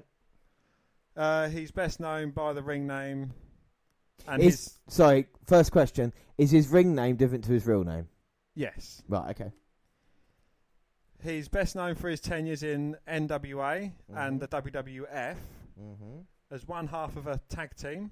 Oh, okay. His first national exposure was in NWA territory. Yeah. Um,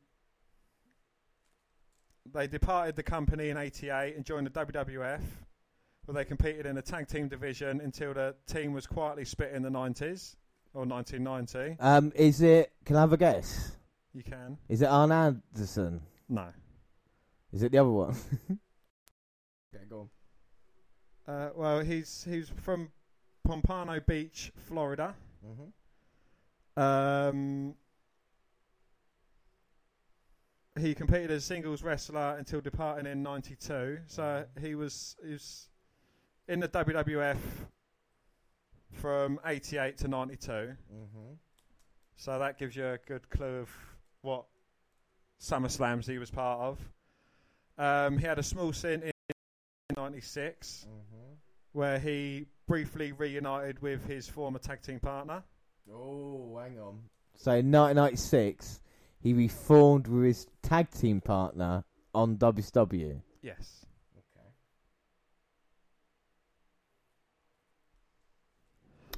That is, that is, pretty much that have. is it. Oh that is it. Uh, right. Okay. so, so it's a guy who was in a tag team for 88 to ni- 1990, and then 1990 to 92 singles wrestler, and then but he managed somehow. So it wasn't. So you got to discount someone like Marty Jannetty maybe in the Rockers because obviously Shawn Michaels wasn't there in WCW. Uh, you've got to think about other wrestlers who was in the NWA and then came over part of a tag team. How many tag team titles did the the team win? I mean, how successful were they? I don't think they was very successful, but I, I could be wrong. They they did hold the six man tag team championships in NWA. I suppose with them and another person as well. So, Shall I give you their WCW tag team name? Yeah, go on. then. The Super Assassins.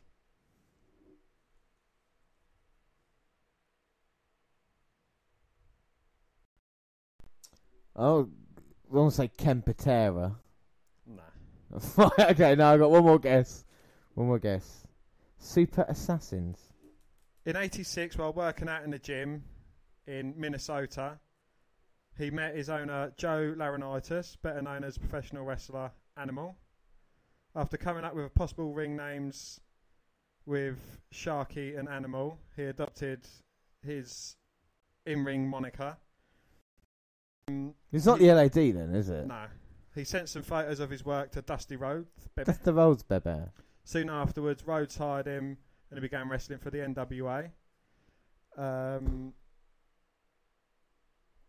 while there, he teams with Carl Kovac and won the Territories Tag Team Championship. I really, I'm going to say the Warlord. Put me out of my misery. It was the Warlord! well done. Well, at least I got one there. Woo! that was close. There's one half of the powers of pain alongside Oh, Haku. the barbarian. Barbarian. Fuck it. I got Warlord. Don't know where that came from. Should have talked to Mike. Don't know where that came from. So the Warlord there for mine. Wow, I think fair play. So, your one now, Dan, was born July 12th, 1977 in Webster, South Dakota. The son of Stephanie and Richard, and grew up the parents' dairy. He is of German descent. He has two older brothers, Troy and Chad, and has a younger sister, Brandy. At the age of 17, he joined the Army National Guard, where he was assigned to an office job after his red-green colour blood was deemed hazardous to his desire to work with explosives. He lost his job after failing a computer typing test and later worked for a construction company. So, clues there, Dan. I mean, do you have So any? 77, that would make him four-ish. So he grew up on a farm of German descent. I mean, he's not German, but what did Germans look like? What's the kind of prototype German? Blonde. Blue Is eyes. that big, you know. Big, yeah. Um. So first question. Yep. Is he still an active wrestler? Yes. Is he active in? WWE? Yes. It's two. Two. I'll let that one go as one. Um. I think it's a German, blonde hair, blue eyes. How many brothers and sisters? Well, if you think about their names, right? So if you go think about his name, and then one thing I'll give you, uh, uh, that you gave me last time, his ring name is the same as his real name. All right. Right. So this might help out. So just think of like what his name might be, and then his brothers Troy, Chad, Brandy. You know, very much hard work, hard names, aren't they? You got to think of maybe hard real names that someone has got. Did he capture the heavyweight championship? Yes, Is his name Brock? his name is Brock. Yeah, it is Brock Lesnar. Dan, well done. You get another one there. Uh, so there, Brock Lesnar. All right, back to me then, Dan. Right, Fucking your first one. He was born November 28th, 1974, which makes him 43 years old. An American professional wrestler, best known for his work with WWE, where he performed under his real name. Right. This is a big clue as well. Post WWE, he's known for his work with the National Wrestling Alliance, where he's a former two-time NW heavyweight champion. He's also a seven-time tag team champion, becoming a three-time tag team champion in the WWE, four-time NWA World Tag Team Champion. Um, he is currently the only wrestler to have held the NWA Heavyweight and NWA World Tag Team Championships simultaneously. So, and he's He's 43 years old, yes. so is he still active? I he's not active in the WWE. And when was his heyday? When when when did he win the WWE Tag Team titles? Um, I would say mid 2000s. Fucking hell! So he used his real name. Is his wrestling name? His real name's his wrestling, not in WWE as well. His real name was he was using his real name in the. WWE. Right. Okay. So using his real name, 2005. Uh, still competing now. Uh, so who was around? Who was champion and still alive around like that? NWA champion as well. NWA. I mean, that's. It feels like that's quite a long time ago. But I suppose it's NWA after the fact, isn't it? Do you know what I mean? Like, so 43, two. It's not Rob Conway, is it? It is Rob Conway. yes. Well done.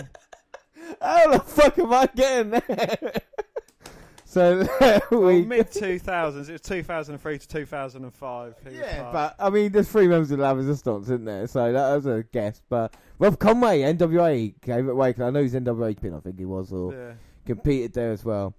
So two out of three ain't bad, as Meatloaf said for me. But Dan, can you uh, get exactly the same? You are one for one at the moment. No, no, Two you? for two. You're two for two. So can you better me now? We both. No, you. Um, we're currently drawing. No, hang on a minute. Because I got one out of your three Yeah. in the Dead or Alive. You got zero out of three, so I've won it. Can I, can this be the icing on the cake and get a cl- in the Wikipedia? Well, all right, challenge? no need to. Uh, so he was born 10th of August 1980 in Penwortham, Lancashire. He lived in Preston actually until the age of six when he moved to Wales with his family. Stu Bennett, It is Wade Barrett. Wade Barrett, Stu Bennett. There you go. You get it there, Dan. That is it. Dan is the winner of games, and we'll be playing it again the next live shows that we have. My God, that got involved then with the, with the games and everything like that. But uh, I think it was worthwhile. We hope you all enjoyed it. Uh, so we do, though, move on to news. News. And the tributes continue to pour in for Brian Christopher. The Rock got to know Christopher during his early wrestling days in the USWA shortly before he was signed by Jim Ross. And here's what The Rock had to say. He said, R.I.P. brother. Spent all week trying to process the hard loss of my good bud Brian Christopher.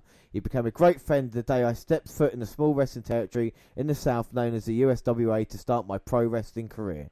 We rode together daily, 1500 miles per week, trained together at my gym, and we could find at together at any Waffle House off the highway. Wrestled together in flea markets to state fairs, shared motel rooms together, and would always dream and talk shit about what life would be like once we made it in the big leagues of the. WWE. Once we both finally made it to the big leagues of WWE, nothing changed.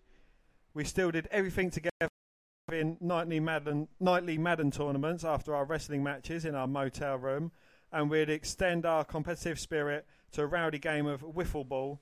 Imagine us acting like crazy wiffle ball idiots at 2 a.m. in the parking lot of the Motel 6. Well, our jaws would hurt from laughing so hard, then we'd finally take our butts to bed, hit the gym in the morning, drive 200 miles to the next town to wrestle, and start the night all over again. I'll miss those times now even more. Hurts my heart to know how Brian decided to check out. Him to be suicidal, but I guess sometimes the pain just gets to be too much for one to take. I'll miss you, man, and the good times we had. Thanks for being a great friend. Thanks for being my boy.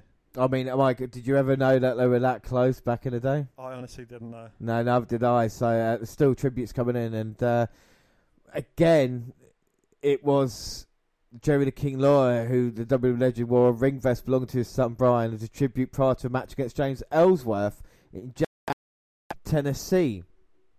He shared a picture of the vest, and it basically it was what Grandmaster Sexay used to wear. And Ellsworth also tweeted about the match as well, and he said, "Just wrestled the most emotional match of my career."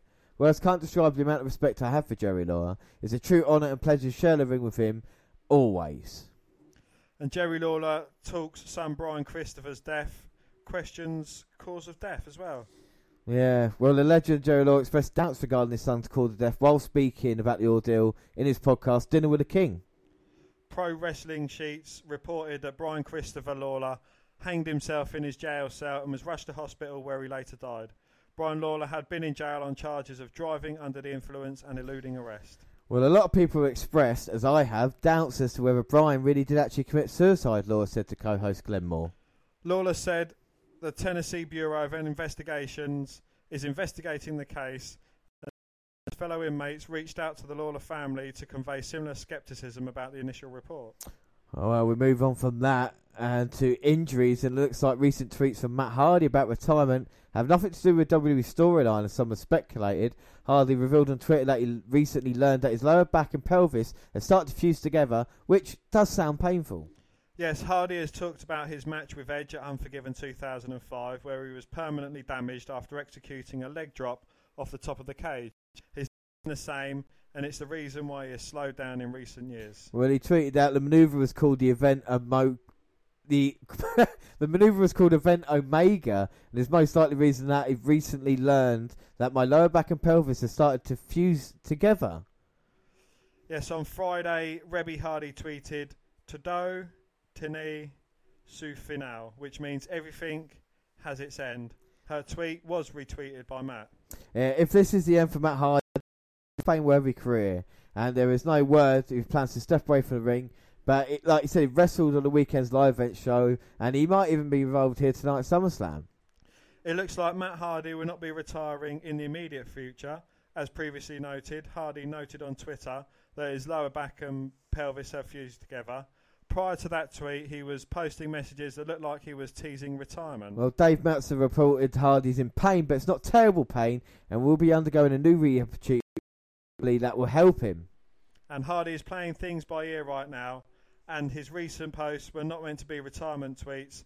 They were just put out there to let fans know that he's not going to be wrestling forever. Well, let's hope the new rehab treatment works for him because his back pelvis fusion sounds like something that could get a lot worse over time. But he tweeted to Bray Wyatt goodbye, so more on the story, I guess, in the upcoming weeks. Yes, and a tweet featuring a snippet of audio from the August 9th edition of Wrestling Observer Radio found its way to SmackDown superstar Peyton Royce's timeline. The clip featured the Observer's Dave Meltzer and Bryan Alvarez discussing why they feel Royce and her Iconics partner Billie Kay have struggled to find their footing on the main roster. Meltzer's reasoning eventually focused on Peyton's look. Meltzer said the Iconics get boring out there. Another one. I thought they had a cool act in NXT.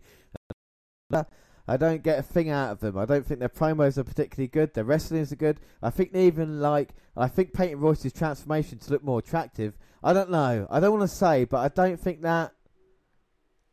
Well, Alvarez goes on to say she was more attractive in NXT. Well, Meltzer. I'll be Meltzer. You be Alvarez. I think that would be fair. be. Uh, I thought so. Yes, to me, yes, I would say so. But that's neither here nor there. No one's saying she's unattractive, by the way, everybody. I know, no shit. Yeah, I didn't say it at all, but I don't think she stand out to me. When she was NXT, she did.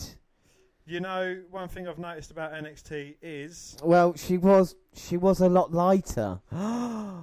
yes, and Royce responded, taking Meltzer to task for commenting on her weight specifically, and his critique being an example of the kind of image shaming which which negatively impacts women throughout society. yeah, she said. Uh, so, what would you have me do? Love myself. This is how nightmares for young women start. The females in your life must be proud. A defence raised for Meltzer in light of Peyton's response is that Dave was attempting to diplomatically address plastic surgery she has had done before being promoted from NXT, rather than being critical of a weight gain. Even with that in mind, however, his comments are still, at best, tone deaf in lights of the strides wrestling has made in presenting women as entertainers and athletes instead of eye candy. Coming from someone who has both seen as wrestling's most well known critic journalist, has his own critics due to his takes on women, specifically, and social issues in general. A backlash was coming regardless of how of it how of if or how Royce got involved. Yeah, exactly. And once she did, however, her W family supported her and joined in condemning Meltzer. Billie Kay said, This is unacceptable on so many levels. How dare you say that someone is more attractive? They are lighter. You have no idea how stupid comments like this can affect someone for life. Peyton Royce is perfect just the way she is a strong and beautiful woman. I mean, Meltzer has a lot to make up for, and we'll see if the community forgives him after that. Well, Colt Cabana has a, has filed a lawsuit against CM Punk stemming from Punk's civil lawsuit against WWE doctor Chris Amann. Can I just say, if we ever have a falling out, can we not go the punk Colt Cabana route? Is that all right? Can we I'm going to just? sue you for everything you got, you son bitch. Well, per Evan F. Moore, of the Chicago Sun Times, Cabana is suing Punk for breach of contract and fraud after claiming the former W champion offered to cover his legal fees during a case with Amann. Cabana's lawsuit contends Punk promised to help him out with the legal bills they amassed fighting the defamation lawsuit. Cabana claims Punk told him in a text that it would be 100% covered. Well, Punk has failed to keep that promise, leaving him with unpaid legal bills totaling five hundred and thirteen thousand seven hundred and thirty-six dollars. Well, Punk asked Cabana to pay half of the legal fees, which comes out to 256,868, saying you're on your own. Well, Cabana is seeking a total of 1.2 million in his lawsuit for general and exemplary damages. Well, Amann filed a defamation lawsuit in February 2015 for comments Punk made during an appearance on Cabana's podcast about Amann's medical treatment. Yeah, and we were talking about that on the, uh, the podcast previously. And like we say, um, after all this, I mean, it's a bad way for it to go, really. Meltzer was talking about it and he pops his head up again. He said the reason Cabana was put through legal process along with Punk was probably because WWE wanted to turn him on Punk. Of course, Cabana didn't leave uh, Punk's team, although later got his own counsel. Meltzer noted WWE didn't care about Cabana because Punk was the primary target of the lawsuit as well. Uh, so, I mean, what, were your thoughts on this horrible way the Punk Cabana thing has gone?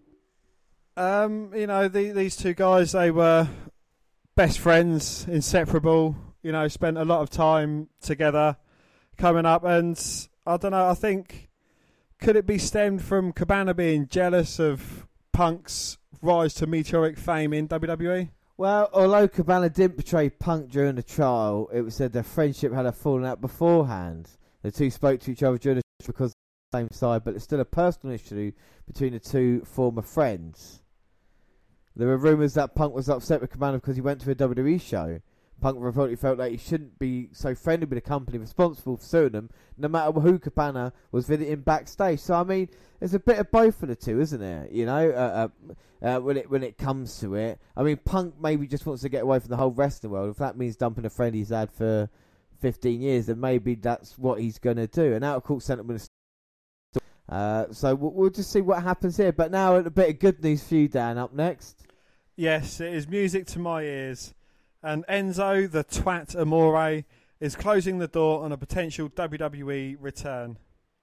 The former cruiserweight champion, fuck knows how he got that title belt, but anyway, who was fired from WWE in January after being accused of rape, said he would not return to the ring in a million years. He said, There ain't nobody who's got enough money to put me back in a not unless it's Creed free and uh, free and I'm fighting Creed. Me and 50 Cent versus Adonis and Rocky. That's about all I got now. I called out Adonis with 50 Cent. You don't want that smoke, Adonis. I'm the best fake fighting free agent in the world. Well, Amore, who's 31, signed with WWE in 2012 and spent most of his time with the company as a tag team partner to Big Cass. The pair were among the most over tag teams in the company. Well, that's their opinion. until their were. Come on. Until their breakup. Cass was released from the company in June after a failed singles run. Well, Amore was a top name in the cruiserweight division, wasn't he? And obviously until the uh, the rape thing. But I mean, he's got a rap career now. He's put out songs called Phoenix and "Buy Bury Me a G. Uh, but he's currently being advertised for the August seventeenth House of Glory wrestling show. So what about that, eh? wow and uh, we get a bit of Neville news. Yeah, I mean, listen out, Mark If You want to know what happened to Neville? A lot of people do. Dan, we've got a bit of an update. Yes, Triple H offered little clarity regarding the status of former cruiserweight champion Neville during a conference call on Wednesday. I'm not 100% positive. I would need to go back and look into that, Triple H said per Ringside News. To me, he's one of the most talented guys in the world, and time will see where that ends up. Well, Neville hasn't competed in nearly a year. Last wrestled on September 26, 2017 edition of 205 Live. He defeated Daivari before being attacked by then Cruiserweight champion Enzo Amore. Well, Bleacher Report speculated last October that Neville has grown frustrated with his role in WWE he seemed to be staring at, an upper glass ceiling in a cruiserweight division, and his biggest matches were often relegated to the pay per view pre show. Well, Neville remains under contract with WWE, and he's still included on the WWE.com active roster page. Triple H's comments ultimately don't represent any tangible progress towards resolving the situation. Well, the WWE executive didn't shut down the idea of Neville wrestling again and put him over as a great in ring talent, but this after months of Neville presumably sitting at home with nothing to do. It seems fair to wonder where WWE actually has any plans for Neville given his lengthy absence. Right, so we're going to move on a bit of news in a moment. We should say our first kickoff match is starting, and it is going to be Cien and Zelina Vega versus Rusev and Lana. And of course, we do predictions every time explain everybody what prediction leagues are? Yes, we've got three prediction leagues. We've got the WWE pay per views, we've got the NXT pay per views, and we've got a bonus pay per views as well. And you know, we predict the outcomes of matches. Whoever gets the most right, we get a point. And if we get all of them right and uh, a clean sweep, then we get a bonus point. And we also have little games and challenges throughout the year as well Yeah. to see if we get any more bonus points. Well, But- look, I, I should say before we open, we open up the envelopes now, but I've got the points in my hand as well at this moment in time. And I should say with NXT Takeover events, we will not tell you what that is because that will be our next podcast. But pay per view wise, at this moment in time, we are five all when it comes to pay per views, and bonus points 10-9 to Dan. So there was like we're two to NXT. Will that change next event? That's how close we are. But we start off with this one, and like we say, we do predictions, and I'll go first, seeing as uh, you went last last time out. I'm going to say this one: Vega and Cien. Oh wow! So you've gone for the for my three eleven boy. Yeah. Well, James, it's not going to be Cien's day. It's going to be Rusev Day. Oh my God! So the first one we've got different. So we've got different for everything here tonight. See how close it is. Rusev's coming out. Uh, why do you think Rusev and Lana are going to win then? I, I, I just think Rusev should win it. I think Cien's going up. Rusev's staying the same way. I think uh, Zelina Vega's more talented than Lana. That's why I think they're going to win it. We'll update you on that match as we go along. But now it's the Mae Young Classic. And uh, WWE announced that the 2018 Mae Young Classic will premiere on Wednesday, September 5th at 9pm after NXT goes off the air. The 32 women tournament will continue each Wednesday night until two competitors remain. The finals will then take place on Sunday, October 28th. I don't know why that date's I don't know why either. at the first ever all women's Evolution pay per view. Oh, that's why, 'cause it's all about women. Uh, I mean, the day, not. I'm I'm not being sexist in No, that. it's but- actually my birthday. I should Yeah. say we should say that before you get complaints about Yes. it. Actually. yes. Well, it's fitting that it takes place on James's birthday. 'Cause it, oh, The tournament will tape tonight and tomorrow night at the Full Sail University, and we'll have live spoilers as they happen. Yeah, I mean, if people want the spoilers. But WWE has also confirmed the Mae Young announce team for this year Michael Cole, Renee Young, and Hall of Famer Beth Phoenix. It's also announced that the uh, Mae Young Classic Bracketology special, where on Wednesday, August 29th, hosted by Phoenix and Mauro Ranallo. We are going to bring you a couple of big episodes about the Mae Young Classic. Uh, if it's going to be weekly, then we'll be having uh, monthly updates on that before October 28th, and that should be great. But Dan, now it's time. We've got all the competitors. We've got our two picks. We've each pick a third one. We don't know any of the spoilers, so we're going to pick a third one out. I should say that my picks for the Mae Young Classic already are Kavita Devi from India and also Io Shirai from Japan. So we've got picks. Daniels is Toni Storm from Australia. I know this, but I've already got it written down. And also your other one, of course, if I can see her here, is where is she on this list? I know exactly where she is, but I can't actually see her. Aerial Monroe was your choice for second, so we want third here. Should we just run through the list of names in the Mae Young Classic? Yeah, let's go for it. Yeah, we've got Caitlin from the USA, Io Shirai, my pick. Tegan Nox from Wales, Kacy Catanzaro. Toni Storm, my pick, Jinny from England. Ashley Rayne from the US, Kavita Devi, my pick from India. Meiko Satomura from Japan, Rhea Ripley from Australia. Deonna Purrazzo from the US, Reina Gonzalez, US. Lacey Lane, US, Jessica Elaban. Nicole Matthews, Canadian, eh? MJ Jenkins from the US. Karen Q from the US, Zatara, Chile. Mia Yim, Uh, Mercedes Martinez. Allysin Kay. Uh, we've got Hiroyo Matsumoto. Xia Li She, from China, she was my pick from last year. Uh, Zuex, Isla Dawn, Aerial Monroe, Dan's pick. Rachel Evers, Priscilla Kelly. Killer Kelly, So we. Oh no, we've still got some more. Vanessa Kraven. and Xia Brookside from England. So third pick, Dan. I'm going to write down who I think my third pick is going to be. I think this is quite easy for me. I've got it. Dan, please, will you pick a woman? If only it was that easy. Um, oh, This one's just going to be off the top of my noggin. I'm going to go for Xia Brookside, daughter of Robbie Brookside, I believe. Yeah, she actually is. Yeah, yeah, amazing. No, no, we don't know. We'll find out as we get there. So Xia Brookside. Dan, can you guess who I've gone for?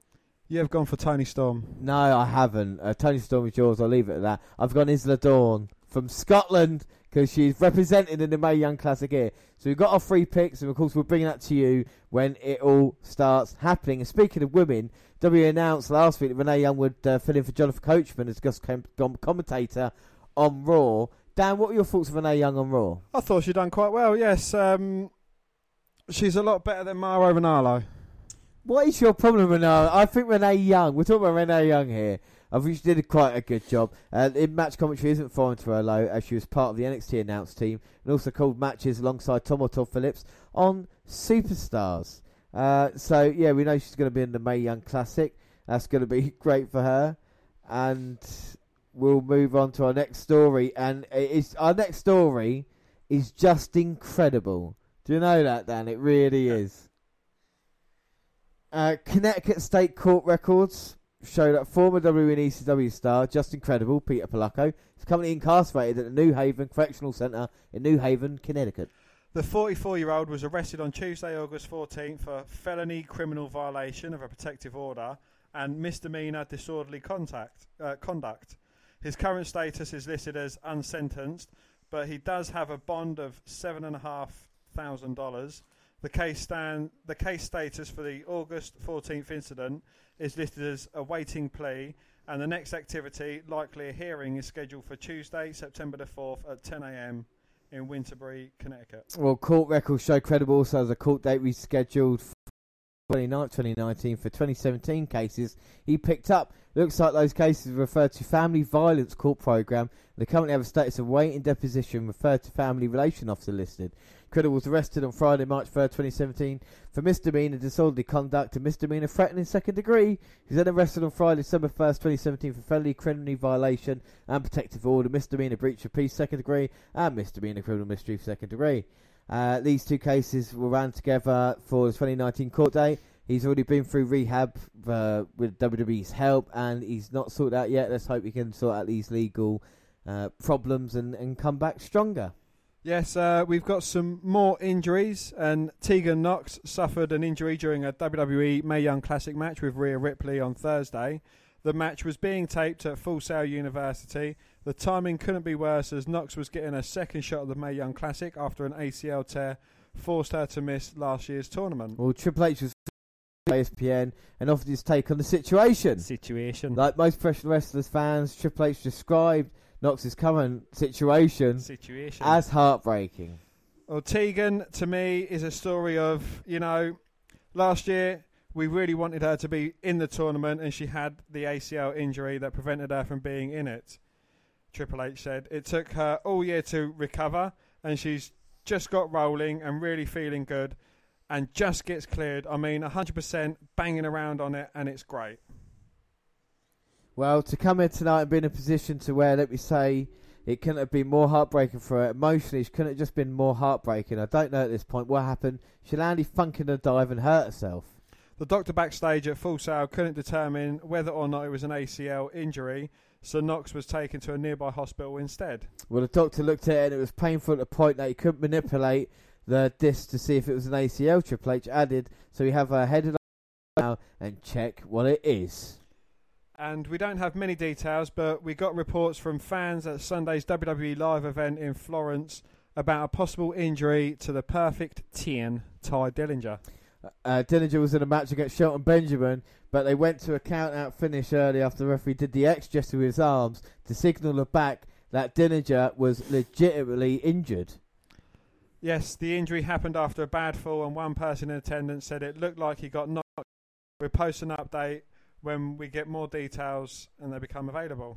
Well, what has just become available here is uh, Zelina Vega and uh, Cien have just nicked a victory. It was an awful ending. Cien took Rusev out in the barricade. The roll up, she was meant to get the ropes, couldn't really reach, and got the job done like that. So it does start off one point to nil, Dan. But I mean, there's 14, uh, 12, 13 matches here, so it is going to change throughout the night. But it's one 0 to me as we begin. And more stuff. Sin Cara announced Tuesday that he underwent knee surgery. The masked luchador tweeted the following tweet about the procedure. Well, the Sin Cara character is currently portrayed by 40-year-old Jorge Arias, who previously wrestled in WWE as Hunico. Arias made his main roster debut in 2011 as Sin Cara when the original Sin Cara, Luis Urive, was suspended. Yeah, so I hope Sin Cara comes back, but then again, not maybe the most important member of the roster, but still bad. And well, injuries, and now we turn to unfortunate deaths in uh, WWE. Yes. And WWE Network have uh, got a new collection in memory of Jim the Anvil Neidhart, 1955 to 2018.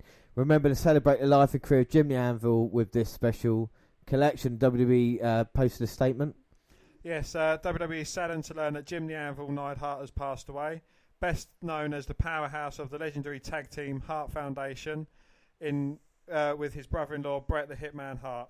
Jim Hart was also the father of current WWE superstar Natalya. Well, Neidhart began his in-ring career after playing professional football with the Oakland Raiders and Dallas Cowboys. He was trained by WWE Hall of Famer Stu Hart in the infamous Hart Dungeon in Calgary, Alberta, Canada, and earned his in-ring nickname the Anvil after winning an anvil throwing contest. Neidhart married Stu's daughter Ellie to become a member of the legendary Hart family before making the move to WWE along with Bret Hart, Dynamite Kid, and Davey Boy Smith when Stu Hart's Calgary Stampede Wrestling. Now, I, I know this is a death, but can I can I just go back to uh, the called the Anvil after throwing the Anvil? That's not why The Rock is called The Rock. If that was the case of everybody throwing their namesake, I'm worried for Adam Cole, baby. Anyway, we move on from that. And initially, Neidhart and Hart were managed by Jimmy Hart as the Hart Foundation. They wanted to win two WWE World Tag Team titles.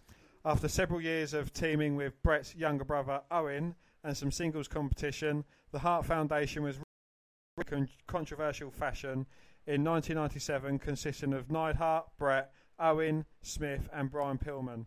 The pro-Canadian faction stirred United States crowd into a frenzy with their anti-American sermons. Well, Neidhart last competed in WWE in 1997, but his legacy lives on today through his daughter Natalya, who displays her father's signature charisma and toughness every single time she steps into the ring. Yes, WWE extends its cons- condolences to Neidhart's family, friends, and fans. I mean, what are your thoughts on losing Jimmy Anvil Neidhart, Dan? I, I thought he was he was a great wrestler. Um, you know, he was he was the powerhouse part of uh, one of the greatest tag teams going, and uh, yeah, he's certainly going to be missed. And I did like his his trademark ginger beard as well. Yeah, no, uh, Jim Neidhart is brilliant. Well, Vince McMahon remembers Jim Lee Anvil Neidhart, and WWE chairman's tweeted the passing of Jim. This is likely a passing that hits Vince very hard, as we know how closely he worked with the Hart family throughout the years. Not to mention, in Jim's heyday, Vince McMahon was a lot more hands-on with the talent. He tweeted, reflecting on life and the legacy of Jim the Anvil Neidhart today. My thoughts and those of the entire W family are with Nat B. Nature and the Neidhart family. Natty, she sa- shared a uh, a very heartfelt tweet. She goes, "I can't put into words how hard it's going to be for myself and our family to have to say goodbye to my dad. He meant the world to us, and nothing will ever replace the special times we shared together as a family. My dad was always a fighter and an incredibly special person. There was no one like him. I'm just going to miss him so much. We're going to hold all of the moments we had with him close to our hearts forever." and never let them go. I promise to keep your memory alive. We love you so much, Daddy. On behalf of my entire family, we would also like to personally thank everyone for the outpouring of thoughts and prayers. It's meant so much to us. Mm, And that's uh, lovely there by Natalya. And uh, yeah, it's it's horrible, you know. But we try and put a positive spin on things because we've got four great Jim the Anvil Neidhart matches to watch on the WWE Network. So if anybody's never seen Jimmy Anvil Neidhart before, we have got four. Number one, Dan. Match number one is the Hart Foundation and Danny Davis versus the British Bulldogs and Tito Santana. And the Hearts Foundation's feud with the British Bulldogs was one of the greatest tag team rivalries in WWE history. When they started having a series of matches around 86 and 87, the two teams ended up in a six man tag match at WrestleMania 3, with the Hart Foundation as one of the biggest heel factions to ever compete in WWE. Teaming up with evil referee Danny Davis was just a stroke of genius. and putting them over that night only made the fans hate them all that much more. The heat from the crowd in Detroit that night was legendary, and the Hart Foundation revelled in every second of it. Match number two Two. is the Hart Foundation versus the Brainbusters at SummerSlam 1989. In 1989, the Hart Foundation was on the rise, and at the second SummerSlam, the pair faced off against tag team champs Arn Anderson and Tully Blanchard, aka the Brainbusters. In the storyline, the match was signed before the Brainbusters became champs, so the titles weren't on the line. That said, to be able to watch a young, all pink Hart Foundation face off against two of the four horsemen is an absolute treat. The work rate and finesse in this match are amazing, and the pure strength and toughness that Neidhart and Anderson bring to the table completed the perfect yin to the yang. An underrated classic in my eyes, and not just because it features some of my favourite all-time wrestlers and Tully. Uh, number three was the Hart Foundation versus WWF Tag Team Championship in a best of three falls at SummerSlam 1990. And the things you love as a child will always have special meaning to you. The late 80s and early 90s are considered by many to be the golden era of WWF. The British Bulldogs were a little before my time, so Bret and Anvil were to me the pinnacle of a complementary tag team. Technical excellence matched with Bruce Force, calculate, calculated execution, and unhinged madness. The odds were stacked against the Foundation in this match, which made the dramatic victory that much more sweeter. Demolition had recently introduced Crush as a third member, leading fans and the Hart Foundation to wonder if the baby faces would get a fair shake. They didn't, but it didn't matter. The LOD, new to the World Wrestling Federation at the time, they stormed to ringside late in the third fall to even the odds. The finish, with Jim Neidhart devi- delivering a shoulder block to Crush and Bret Hart getting the roll up pin, is pure magic. Neidhart laying over Bret after their win, unleashing his signature laugh, is a moment I'll never forget. R.I.P. Anvil. A match for the Hart Foundation versus Team USA at In Your House Canadian Stampede 1997. I mean, Canadian Stampede in 1997 was the ultimate event if you were a Canadian wrestling fan at the time. It was the Hart Foundation, which was Bret Hart, Owen, Jim, the Anvil Neidhart, Davey Boy Smith, and Brian Pillman versus two Team USA, which was Stone Cold Steve Austin, Ken Shamrock, Goldust, and the Legion of Doom. With the WWE fan base being divided against each other based on the geography, it was the Olympics meet wrestling, and it was awesome. Jim Mount Neidhart was not Canadian, but that didn't matter. His association with the Hart family was all that mattered. Following the match that night, Natty Neidhart, TJ Wilson, Harry Smith, and Teddy Hart all celebrated in the ring with the elder generation. More than any Hall of Fame induction could do, this view celebrated all that the Hearts have brought to professional wrestling. Jim the Anvil Neidhart will indeed be missed. Yeah, so uh, we should say on the kickoff at the moment, hosted by Renee Young. Uh, we've had um, Peter Rosenberg, JBL at ringside, Booker T, David Otunga, and Jody King Lawler on the uh, kickoff panel, and Brock Lesnar being interviewed. But the best way to really kick off SummerSlam, listen to us live, and uh, we're going to go for run for the news. And unfortunately, we've got a yet another death. Yes, Aretha Franklin, the Queen of Soul, has passed away aged 76. She performed at WrestleMania 3 and then when they returned to Detroit for WrestleMania 23 as well. Yeah, I mean, interesting. There's an urban legend claiming that Mean Gene Okerlund's rough rendition of the Star Spangled Banner at WrestleMania 1 was done as a substitution. That is a well known but named singer backed out, as Okerlund would say, at the 11th hour. They were pretty close to Mean Gene performing an encore out of necessity two years later. That's because Franklin found herself arriving late to the venue, owing the torrent of fan-filled automobiles blocking her path to the Silverdome or Superdome. yeah, whatever Hogan thinks. The Queen of Soul made it in the nick of time and performed "America the Beautiful" without a soundtrack sound check. Well, naturally, she headed out of the park, making it perhaps the best WrestleMania rendition of all time. And uh, rest in peace, Aretha Franklin, course, the Queen of Soul. We're going to play that clip right now. And welcome to WrestleMania 3!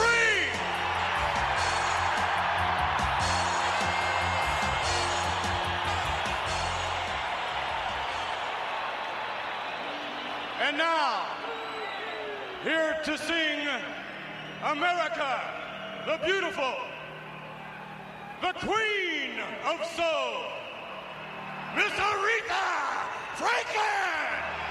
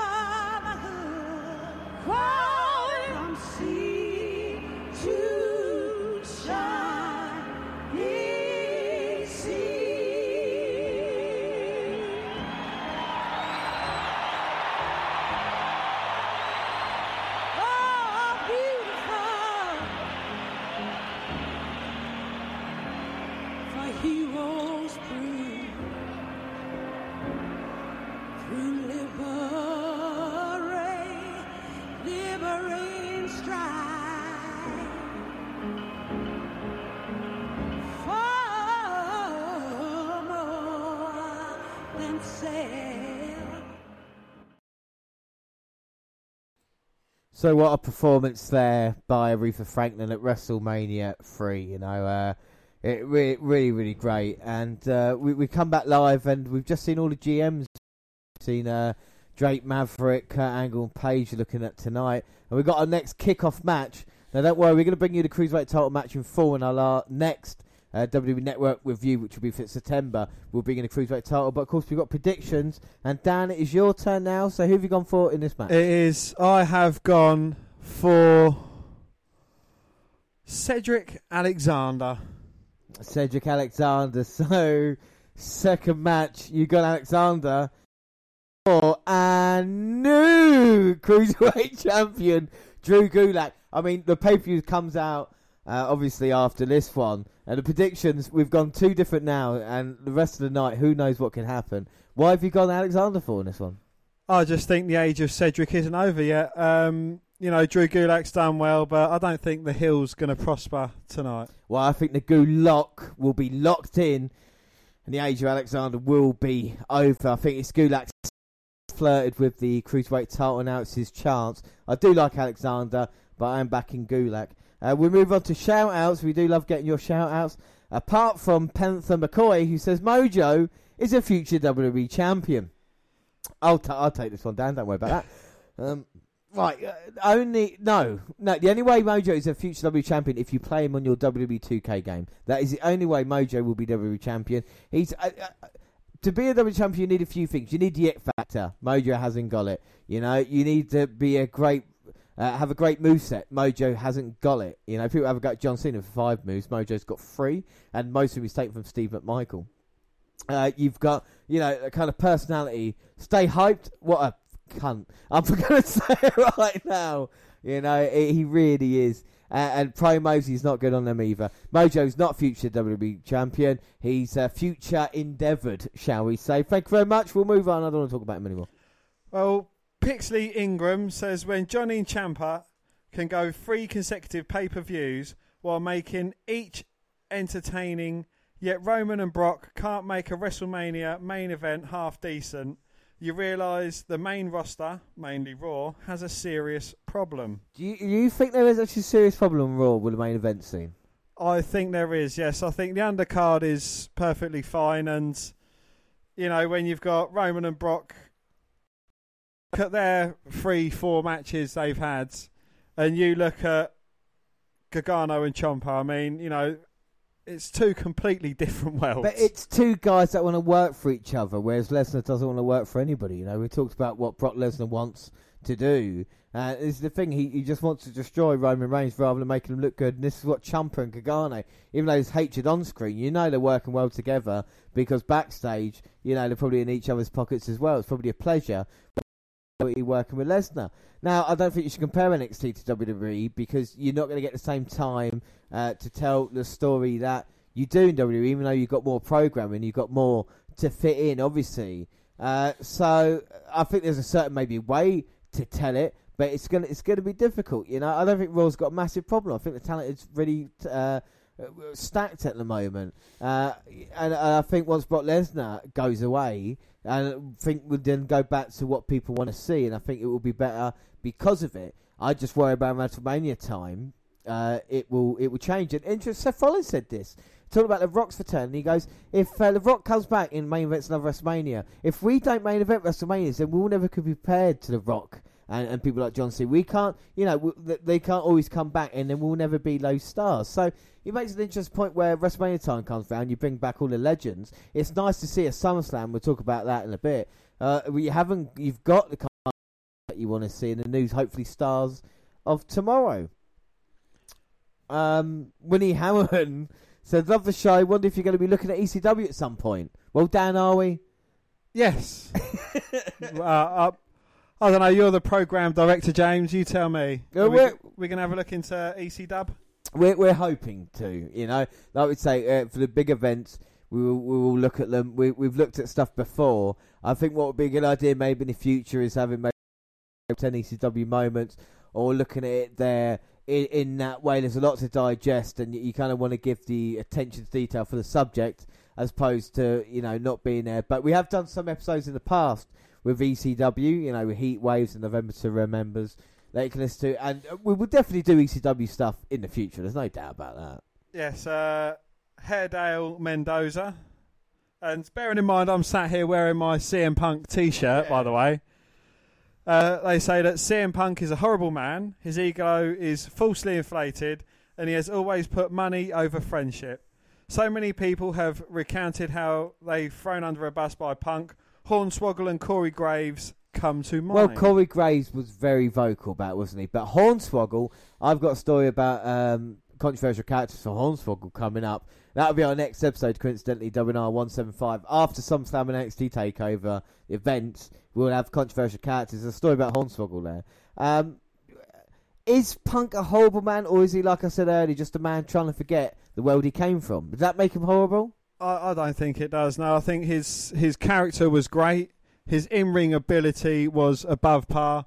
Yeah, uh, you know, there's there are some accounts of wrestlers saying he was a bit of a dick backstage, but you know, who's who's not a dick backstage nowadays? Well, the, the thing is, though, is that you meet him in the airports and you you to fuck off or something like that. We want autographs. Of course, waiting to meet someone who, is, you know, never meet your heroes, and he and he's not that nice to me. Well, we've had to do that a few times when we've gone to WWE events. Said, "Oh, you're the guys from the WNR." We're like, "Look, just fuck off. Yeah, exactly. We just want to go and watch some wrestling." It, it, it gets embarrassed, but we've met guys like Ricochet and Drew McIntyre who have been really, really friendly, and will be. We would have been upset, or I would have been, if they were complete dicks. And that's what I felt with Colt Cabana when I, when we met him. I felt he was a bit offish, like I was just another paying customer. And at least with Punk, he's not interested in that. The thing is, as well, though, is I've got a difference between someone like Colt Cabana selling the merch at table and someone coming up to Punk in like a toilet on a restaurant, because you've got to remember that that you don't, even though you love the character and you paid into the character, you don't. Uh, you don't own CM Punk. you know, Punk is an individual. He's a human being. So you know, I can understand where people are coming from that. But uh, it's each to their own. We've done a CM Punk special, haven't we? We have Um, indeed. yeah. And we do love seeing Punk here, but we, we also see, you know, good people do uh, bad things and bad people do good things sometimes. You know, it's simple as that. Indeed, yes. Uh, another shout out. Yeah, Mazur Curry says, why does every superstar return bald? I guarantee that, bros. And other wrestlers, yeah, I mean, they got a point there, I suppose, you know, but uh, Yeah, I, I think it's you know Dean Ambrose. Not only is is he got a short haircut, but he's looking a lot more jacked as well. So he's obviously spent a lot of time in the gym. He's had nine months downtime. I'm sure he's been bored out of his mind. But uh, yeah, I don't know. I, I just think you know they want to make an impression when they come back. We've seen the same with Triple H. I think Undertaker returned bald as well. You know, um, I, I don't think they have many hair versus hair matches nowadays. So yeah. you know, for a wrestler, if they want a haircut and undergo a drastic change to their look or character, then they've got to do it when they actually return. Well, I, I think that is true, but that's quite a funny comment there. Um, next one. Oh, Brittany Franco.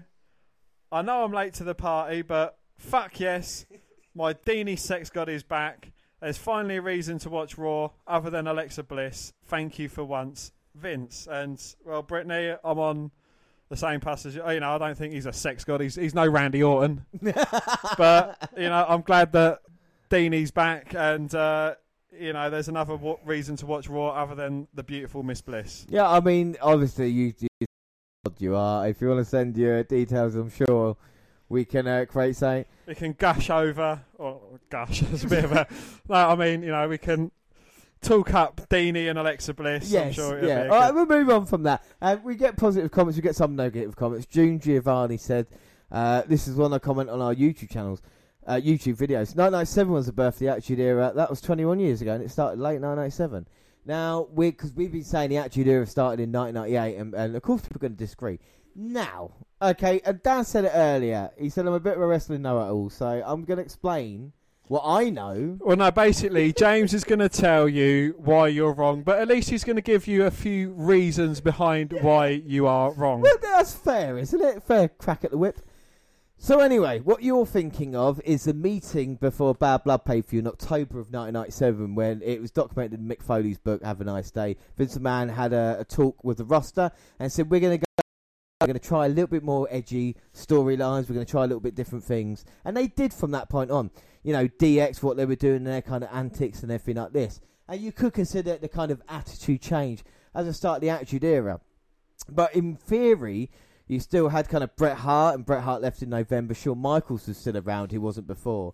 Michaels then, of course, departed after the injury in January, and then we go to WrestleMania. Now, the reason why many people consider WrestleMania as a birth of the Attitude Era is a couple of reasons. Not only Stone Cold Steve Austin winning the WWF title for the first time in the main event of WrestleMania, but also, more importantly, the promotional videos and the kind of logo logo change afterwards. After Austin won the WWF title, the, the title belt did change hands into the kind of Attitude Era title that we all know. And also, not only that, but the scratch logo was created and the old WWF logo was taken away. And of course, the whole Attitude Era was kind of kicked in there. So that is why March, April time, after WrestleMania won it, is the kind of dawn of the Attitude Era. You kind of go from there to WrestleMania 17 in 2001.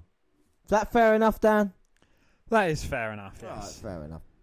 So let's start talking after two hours and nearly 15 minutes about the SummerSlam card. And uh, what better way than starting with The Miz and Daniel Bryan? And let's have a listen to the kind of eight year culmination of this feud.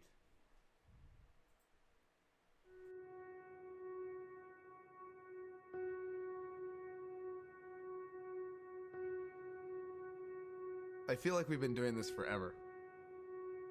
Eight years. That's how long I've been dealing with Daniel Bryan and his holier than thou ego. My career in WWE began in 2010, which is when I officially joined NXT. And I guess it's important to explain that NXT was a little different back then. This is WWE NXT, where eight rookies are vying to be the next WWE superstar. Could it be Daniel Bryan? Back then, NXT was divided into rookies and pros. And even though I had already been competing in Japan and all over the independent circuit for over 10 years, I was completely new to WWE and how everything worked here. And I wanted to learn. So, I entered NXT as a rookie, and I was assigned a pro. I was assigned to be Daniel Bryan's mentor. Of course, I was a mentor because by that point, I'd been in WWE for five years and was already a United States champion and a tag team champion, so I knew how to win. But I wasn't just a WWE superstar. I had come from the most popular reality show and was its biggest star, so I knew how to get ratings. The Miz was so arrogant. You are nothing in the WWE. I have my work cut out for me being your pro. You will respect me as your mentor. Plus, he had the stigma of being a reality star. The real world. Back to New York. I'm the Miz.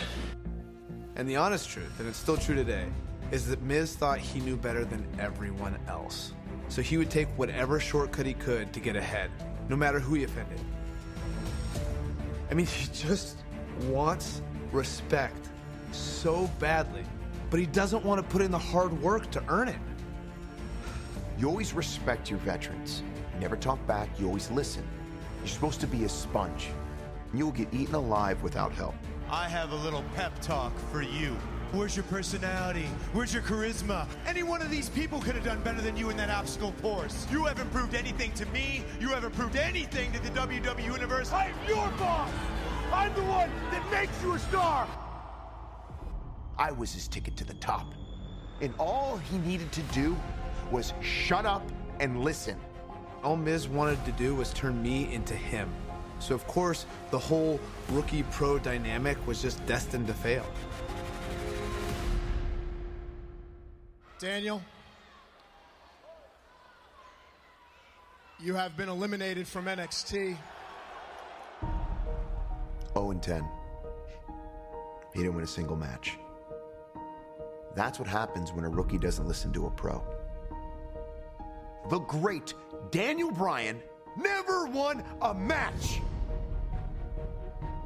But for all his talk about how great of a wrestler he is, he just didn't have the talent. I mean, Yep. I lost every match in NXT with Miz as my mentor. But you know what happened when I finally got out from underneath Miz's learning tree? I had a match with Miz on Raw, and I fought on my terms with my tools, and I fought my fight. And I won. My first victory in WWE thanks to The Miz. And I realized something that night. I realized I didn't need The Miz. But maybe The Miz needed me.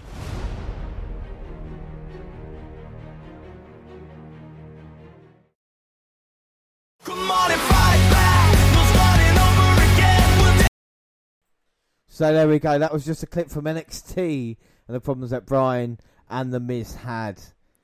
The long awaited grudge match between Daniel Bryan and The Miz was officially announced for SummerSlam on Tuesday prior to SmackDown Live. Well, The Miz said his agents worked on a deal with SmackDown Live general manager Paige to pave the way for one of the most anticipated bouts in. WWE. And the original story says breaking after originally refusing, The Miz accepts Daniel Bryan's challenge for a one on one battle at SummerSlam. Well, Bryan and The Miz have been at odds for years, but the heat between them really intensified in recent weeks. After eliminating Bryan from a gauntlet match to determine the number one contender for the WWE Championship several weeks ago, due to help from the Bludgeon Brothers, The Miz did all he could to poke and prod at the leader of the Yes Movement. Well, things got even worse in that regard after Bryan and Kane lost a SmackDown Tag Team Championship match to Harper and Rowan at Extreme Rules on July 15th. And in celebration of the debut of his new reality show, Miz and Mrs., the A-lister held a special celebration on SmackDown that was interrupted by Bryan. Yeah, Miz seemed to throw his baby at Bryan, but it was actually a doll, which allowed Miz to lay him out with a skull crushing finale. On the heels of that embarrassment from Bryan's perspective, he was finally given the opportunity to shut the Miz up once and for all at SummerSlam. And like we just heard, the issues date back all the way for the first season of NXT when The Miz was Bryan's pro. They went their separate ways over time, but the rivalry was reignited on the 2016 defunct talk show Talking Smack. Well, Bryan, who was a SmackDown Live general manager at the time, criticised The Miz for his style of wrestling and called him a coward. In response, The Miz mocked Bryan for being injured and claiming he was a coward since he was unable to compete in. WWE. Well, since that explosive encounter, Bryan has been cleared for in-ring competition, and it paved the way for one of the biggest feuds in recent memory. Oh, well, while no title will be involved at SummerSlam, Bryan and Miz have showstone the potential uh, events of the year. And I think for me, if I'm looking forward to any match, I mean, this is the true. You talk about WrestleMania caliber matches. Bryan and Miz got so much story to it. You talk about Ciampa and Gargano. You know, that, that- I think you could equal it if you played it right. And is it too soon? Yeah, I, I just don't know, but I think it should be a cracking battle. The, the crowd's going to be behind it. They're going to be hating the Miz and loving the Bryan, which uh, they they should do as well. What are your thoughts on the match? I think it does certainly have the potential to be one of the greatest matches on the card, if not this year. Yeah, and I mean, what's interesting as well, looking through the card, is that SummerSlam pay per view now. It, uh, this could be something different from the past thirty years. Like we said, a pair of big emphases for the card, break a thirty year streak in SummerSlam history. Could it be the first time in the events history in the past 31 years that John Cena, The Undertaker, Bret Hart, or Triple H are not competing on the cards? I mean, isn't that amazing that those four guys over the past 31 years have been kind of dominant in WWE. Dan, are you shocked by that fact? I am a bit, but it is good to see that they're not relying on you know the likes of Cena, Undertaker, Bret Hart, or Triple H on the card. You know, it's I, I think it's a good and it's it's going in the right direction. Not having them about. Yeah, You know, no- no disrespect to any of them because No. they're all great competitors, but you know it is that they're going in a new direction. Exactly, and this is what we want to see. And speaking of someone who's not on the card yet, is Elias GPD, and apparently we're going to get the greatest song of all time to debut at SummerSlam.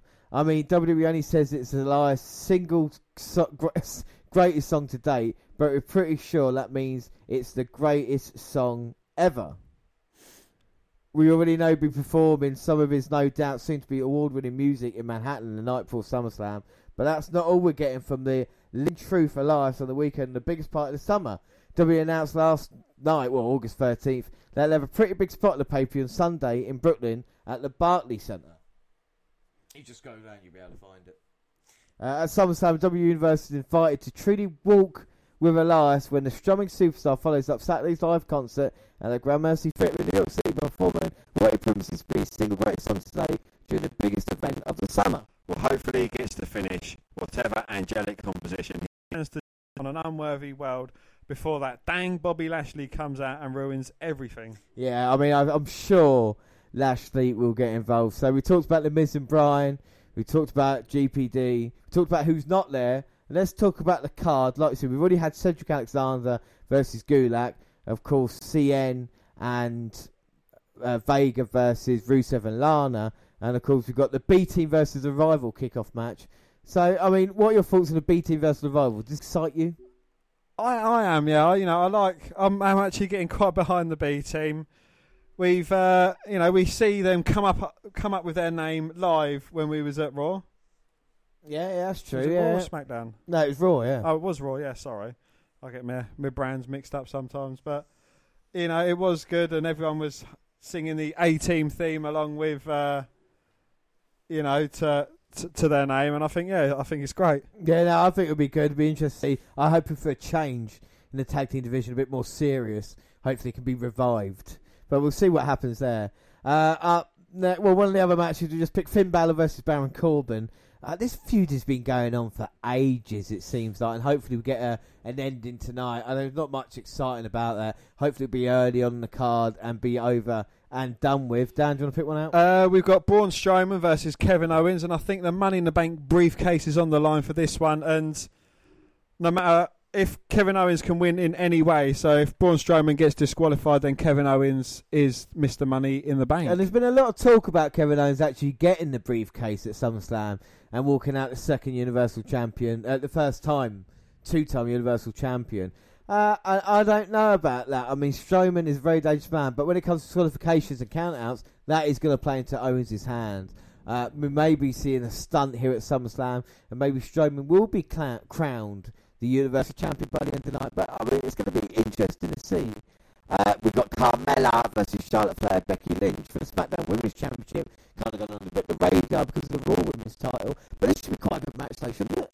It should be, yeah, but you've had Becky Lynch, she qualified for the match against Carmella, and then Charlotte Flair came in, had one match, and she was added to the mix. I think that's, you know, I would like to have seen Carmella versus Becky Lynch, but, you know, having Charlotte Flair there as well, I think it kind of helps cover up that Carmella isn't as talented as, you know, the other two women in the match. Well, yeah, it is a case that. It's probably Charlotte coming back as kind of like the number one woman in the division. If there's a problem with that, uh, Carmella completely killed kind of Asuka's uh, momentum at this moment in time. Will she come out some some successful? I don't know. To go get Charlotte, is she involved in the match just to walk away as women's champion? You know. Yes, there is that, and I, I would actually like to see Charlotte Flair and Becky Lynch, you know, they're they're really good friends, and you know I think that that could that could throw up a few surprises. Yeah, you don't usually see over. two. You don't see two uh, faces and one heel usually in triple threat matches because you don't like the kind of handicap aspect of it. But uh, yeah, we'll pick another match then. Um, we've got Shinsuke fucking Nakamura versus Jeff Brother Nero Hardy for the United States Championship. So, what are your thoughts on that then? again, this match could be uh, could be a very good one. You know, there might be a surprise appearance by great world former world champion. Um, Well, you think Ric Flair's going to be in the building? I said great, not grey. oh right. Yeah, it could be a it could be a surprising result to the end of that. You're right, James. Yeah, I'm all right. Yeah, yeah. Um, yeah, you know what are your thoughts on the on the United States Championship match then? Yeah, I mean, Randy Orton will get involved. Whether that helps Jeff Hardy out or if it helps Shinsuke fucking Nakamura out, we don't know. I would rather have a triple threat match, but seeing as we've got the triple threat match in the women's, then okay, we we kind of discount that. But I, I'm still, you know, um, look, I think the, the match should be good if they get given time, or will it just be an angle to involve Orton a bit and continue the story between Jeff and Orton, or will Nakamura actually have a fair, uh, you know, as a champion, the US title is kind of hot potato at the moment. It goes from one guy to another. Can a guy actually have a sustained run with the US Championship? It's, it's there to be seen, isn't it? You know. Indeed, yes. Another match. Uh, we've got the Bludgeon Brothers versus the New Day for the SmackDown Tag Team Championships. New Day been around for a long, long time now. I would say four years as a team. Uh, and, and the thing is, coming up against the Bludgeon Brothers, the Bludgeon Brothers have been dominant, but we need to see a little bit different from them. And I think the New Day will put in a good match against them. I think the same with the Usos being involved. I wouldn't mind again seeing a multi tag, uh, multi team match, maybe Sanity involved in this as well, just to spice up. But they did have the tag team tournament, didn't they, to get here? So the New Day did beat, of course, uh, Sanity and the Bar to get here. So you know they deserve the opportunity. You look forward. To, what tag team match you look forward to more? Raw, SmackDowns. I'm looking forward to the SmackDown Tag Team Championship more. I think the Bludgeon Brothers and the New Day. You know, we've we we actually are big fans of the New Day in their in ring ability. They've had some great series of matches against the Usos, um, and you know this this does providing they get given enough time. But you know, looking at the amount of matches on this card. You know, we're going to need another Jeff Hardy Nakamura 14 second match, Yeah, I think. this to- is yeah. This is what I'm worried about. Looking at the card, we've got some great ones here. Uh, we've got Dolph Ziggler versus Seth Rollins for the Intercontinental Championship. Who do you think is going to play the main factor in that? McIntyre. Ambrose, he's a lunatic. Will Ambrose get involved and maybe cost Rollins the Intercontinental title by accident? I don't think so. No, I think it's a bit too soon for anything to be going on between them just yet. You know, mate, keep an eye out for it a bit later down the line, but I think now's a bit too soon for that. but isn't the problem now is that you know Drew and Dolph are going to eventually have a split. You now know Ambrose and Rollins are going to eventually have a split. You're basically doing the same story with with those doing the heels and the faces in that kind of way, isn't it? You know, is there how they're going to be able to play that off? Is one going to be short term and the other one's going to be long term? Are we going to see Ziggler and McIntyre teaming up next year together? I don't think so. It's the same with Ambrose and Rollins. You know, how long is that going to take? I think it'll be interesting tonight to see the involvement. It's just a shame Teddy Long's not around to make this into a tag team match when it does all break down, you know, so that's a bit of a shame. Holla, Um, holla, holla. Uh, can it be a great match though? We talk about time constraints or something like this. We looked at the Iron Man.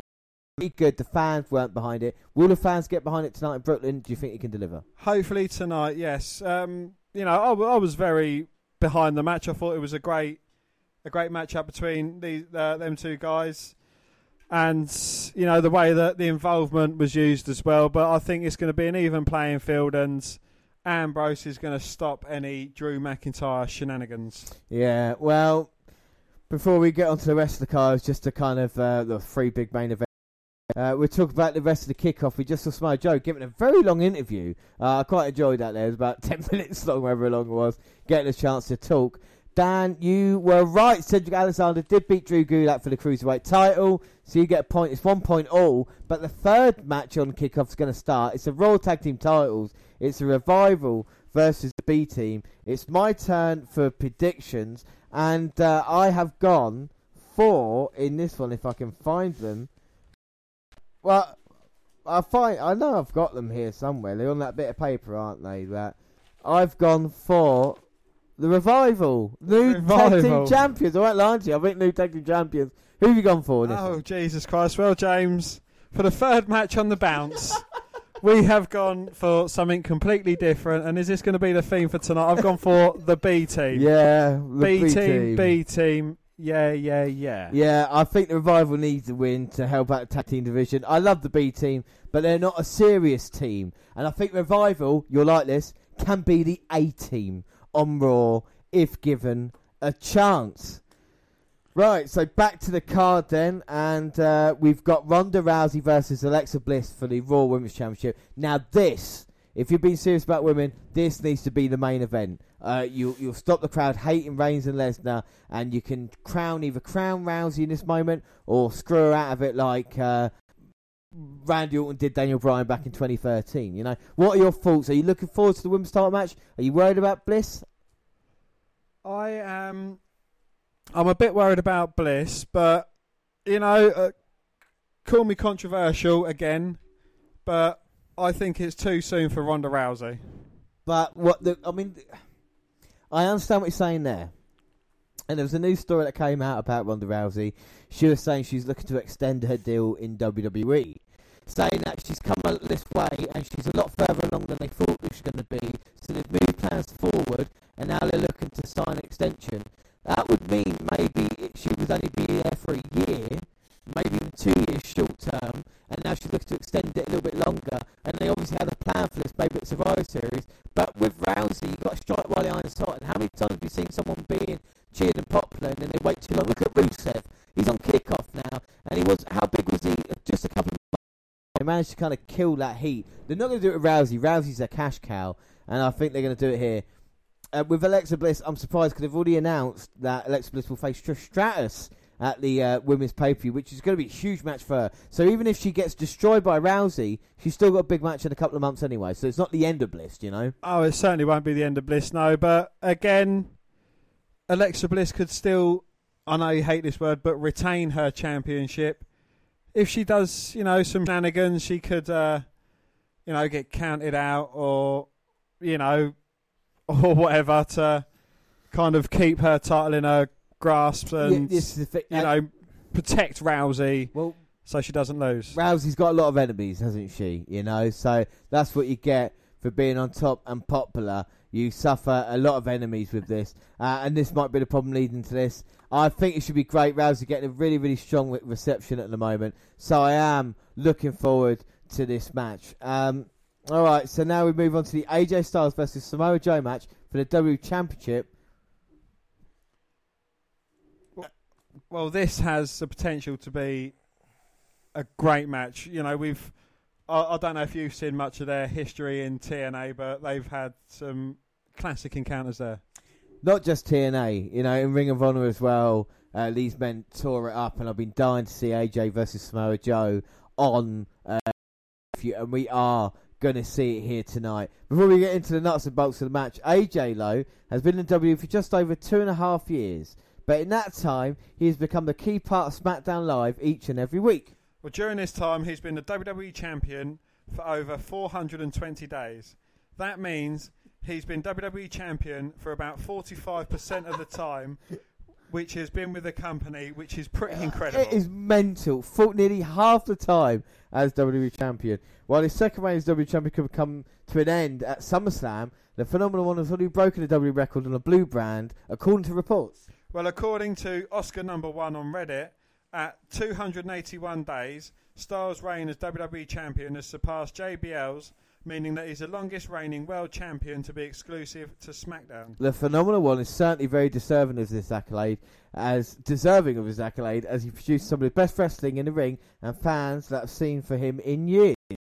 JBL even took to Twitter to congratulate Styles for beating his record that stood for 13 years. He said, My record has been broken. I could not be more proud of AJ Styles, a world class individual and athlete. Looking forward to watching this incredible performance Sunday at SummerSlam. The phenomenal one's time as WWE champion, though, could come to an end tonight. However, when he takes on long-time rival Samoa Joe at SummerSlam. Well, it's unlikely that this is the end of his reign. We'll see him pushed out of the WWE Championship picture as he's SmackDown since the brand split took place. And you talk about the history of AJ and Joe. They've not shown it a lot. They've not focused on it a lot. But there is some real chemistry between the two. I'm hoping if they get a lot of time, then they could tell a brilliant story. You know, if they get what Nakamura and Styles had in that time, I think it could be an even better match than that. What are your thoughts on the W title match? Again, it, it's going to be ten times better than the Universal Championship match. It is. We're getting the Universal title match in a minute. What are you? What match are you most looking forward to tonight? Bryan versus Miz. I think that one. It, it's a real personal feud, and you know, as much as I diss the Miz, I think both guys can tell a really good story. Yeah, I, and I think that's what we're going to see tonight. So much history uh, to be told. You know, like I said, there's so many matches here that should be great. You know, looking up and down the card, we look at the Miz and Bryan. We look at Joe versus uh, AJ Styles. You know, look at Nakamura versus Jeff Hardy. One of the matches that we aren't looking forward to. Well, you're not looking forward to. I, I, I just don't want to see the same old, same old. It's Brock Lesnar versus Roman Reigns for the Universal title. What are you not looking forward to in this match? I'm not looking forward to suplex, suplex, suplex, Superman punch, suplex, suplex, F5, spear, Superman punch, suplex, suplex, suplex, F5, Superman punch, spear. You're not looking forward to that. No, because match is going to be. Well, it, it might not. We we just don't know. You know, it might be something completely different. Lesnar might say to himself, "Gosh darn it, it's my last appearance here for a while." or not, I'm going to put on a hell of a show for the fans in attendance, for everybody paying hard earned money. All right, may, maybe not. Yeah, but, you, you can know. even say that with a straight face. No, I like couldn't. Lesnar, you know, and, and a majority of wrestlers they perform for the fans. Lesnar doesn't. No, and, and the problem is, uh, and the Brooklyn crowd's going to be really harsh on them. It's going to be a long event, and if their main event is going to be uh, such a kind of uh, buzzkill to the entire thing, unless, of course, Strowman himself uh, cashes in, or indeed Kevin Owens, which would end the night. You know, it'd be interesting. Anything else about Sam card? What are your hopes, expectations, dreams? I hope, you know, it's stands up to what we saw on NXT last night because that was absolutely amazing. You know, I'd like to see over half of the matches be great. That's a tough ask in I know, I'm climate. asking a lot, but you know, i- i- if they could do that, just please, please do that. Yeah, I know. I suppose you're right about that. Oh, God. B team just beat the revival. Dan goes 2 1 up here on kickoff. Well, better be luck than judgment, I suppose. There we go. There's no luck in it. Dan is 2 1 as we start the main show. Uh, we should say that the next episode we do will be the SummerSlam entire event where James makes his comeback and beats Dan in predictions. And like we said, we got The Miz versus Bryan, we got Bliss versus Rousey, and uh, everything else on the SummerSlam card. Dan, as you cheer silently, is there anything else you want to add about uh, SummerSlam here tonight? B team, B team, go, go, go. Anything about the card? Oh, um, no, I just hope that I beat you in predictions. I hope that we get some great matches and uh, it doesn't let us down. Yeah, well, we shall see.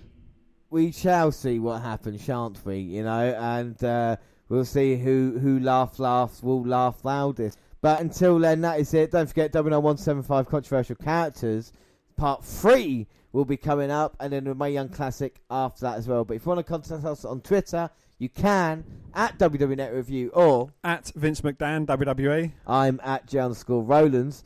We're across the Google platforms, WWNet Review and Google Plus. Send us an email at podcast at gmail.com. We're on Facebook. Yes, Facebook. You can come and find our page and give us a like with a WWE Network Review podcast. Or you can come and find me and add me as a friend. Subscribe to our YouTube channel, WNet Review Podcast. We've got clips on there. And uh, podcasts go at the same time on YouTube. We do other places like SoundCloud. On your phone. We're also, dis- I said subscribe, but don't.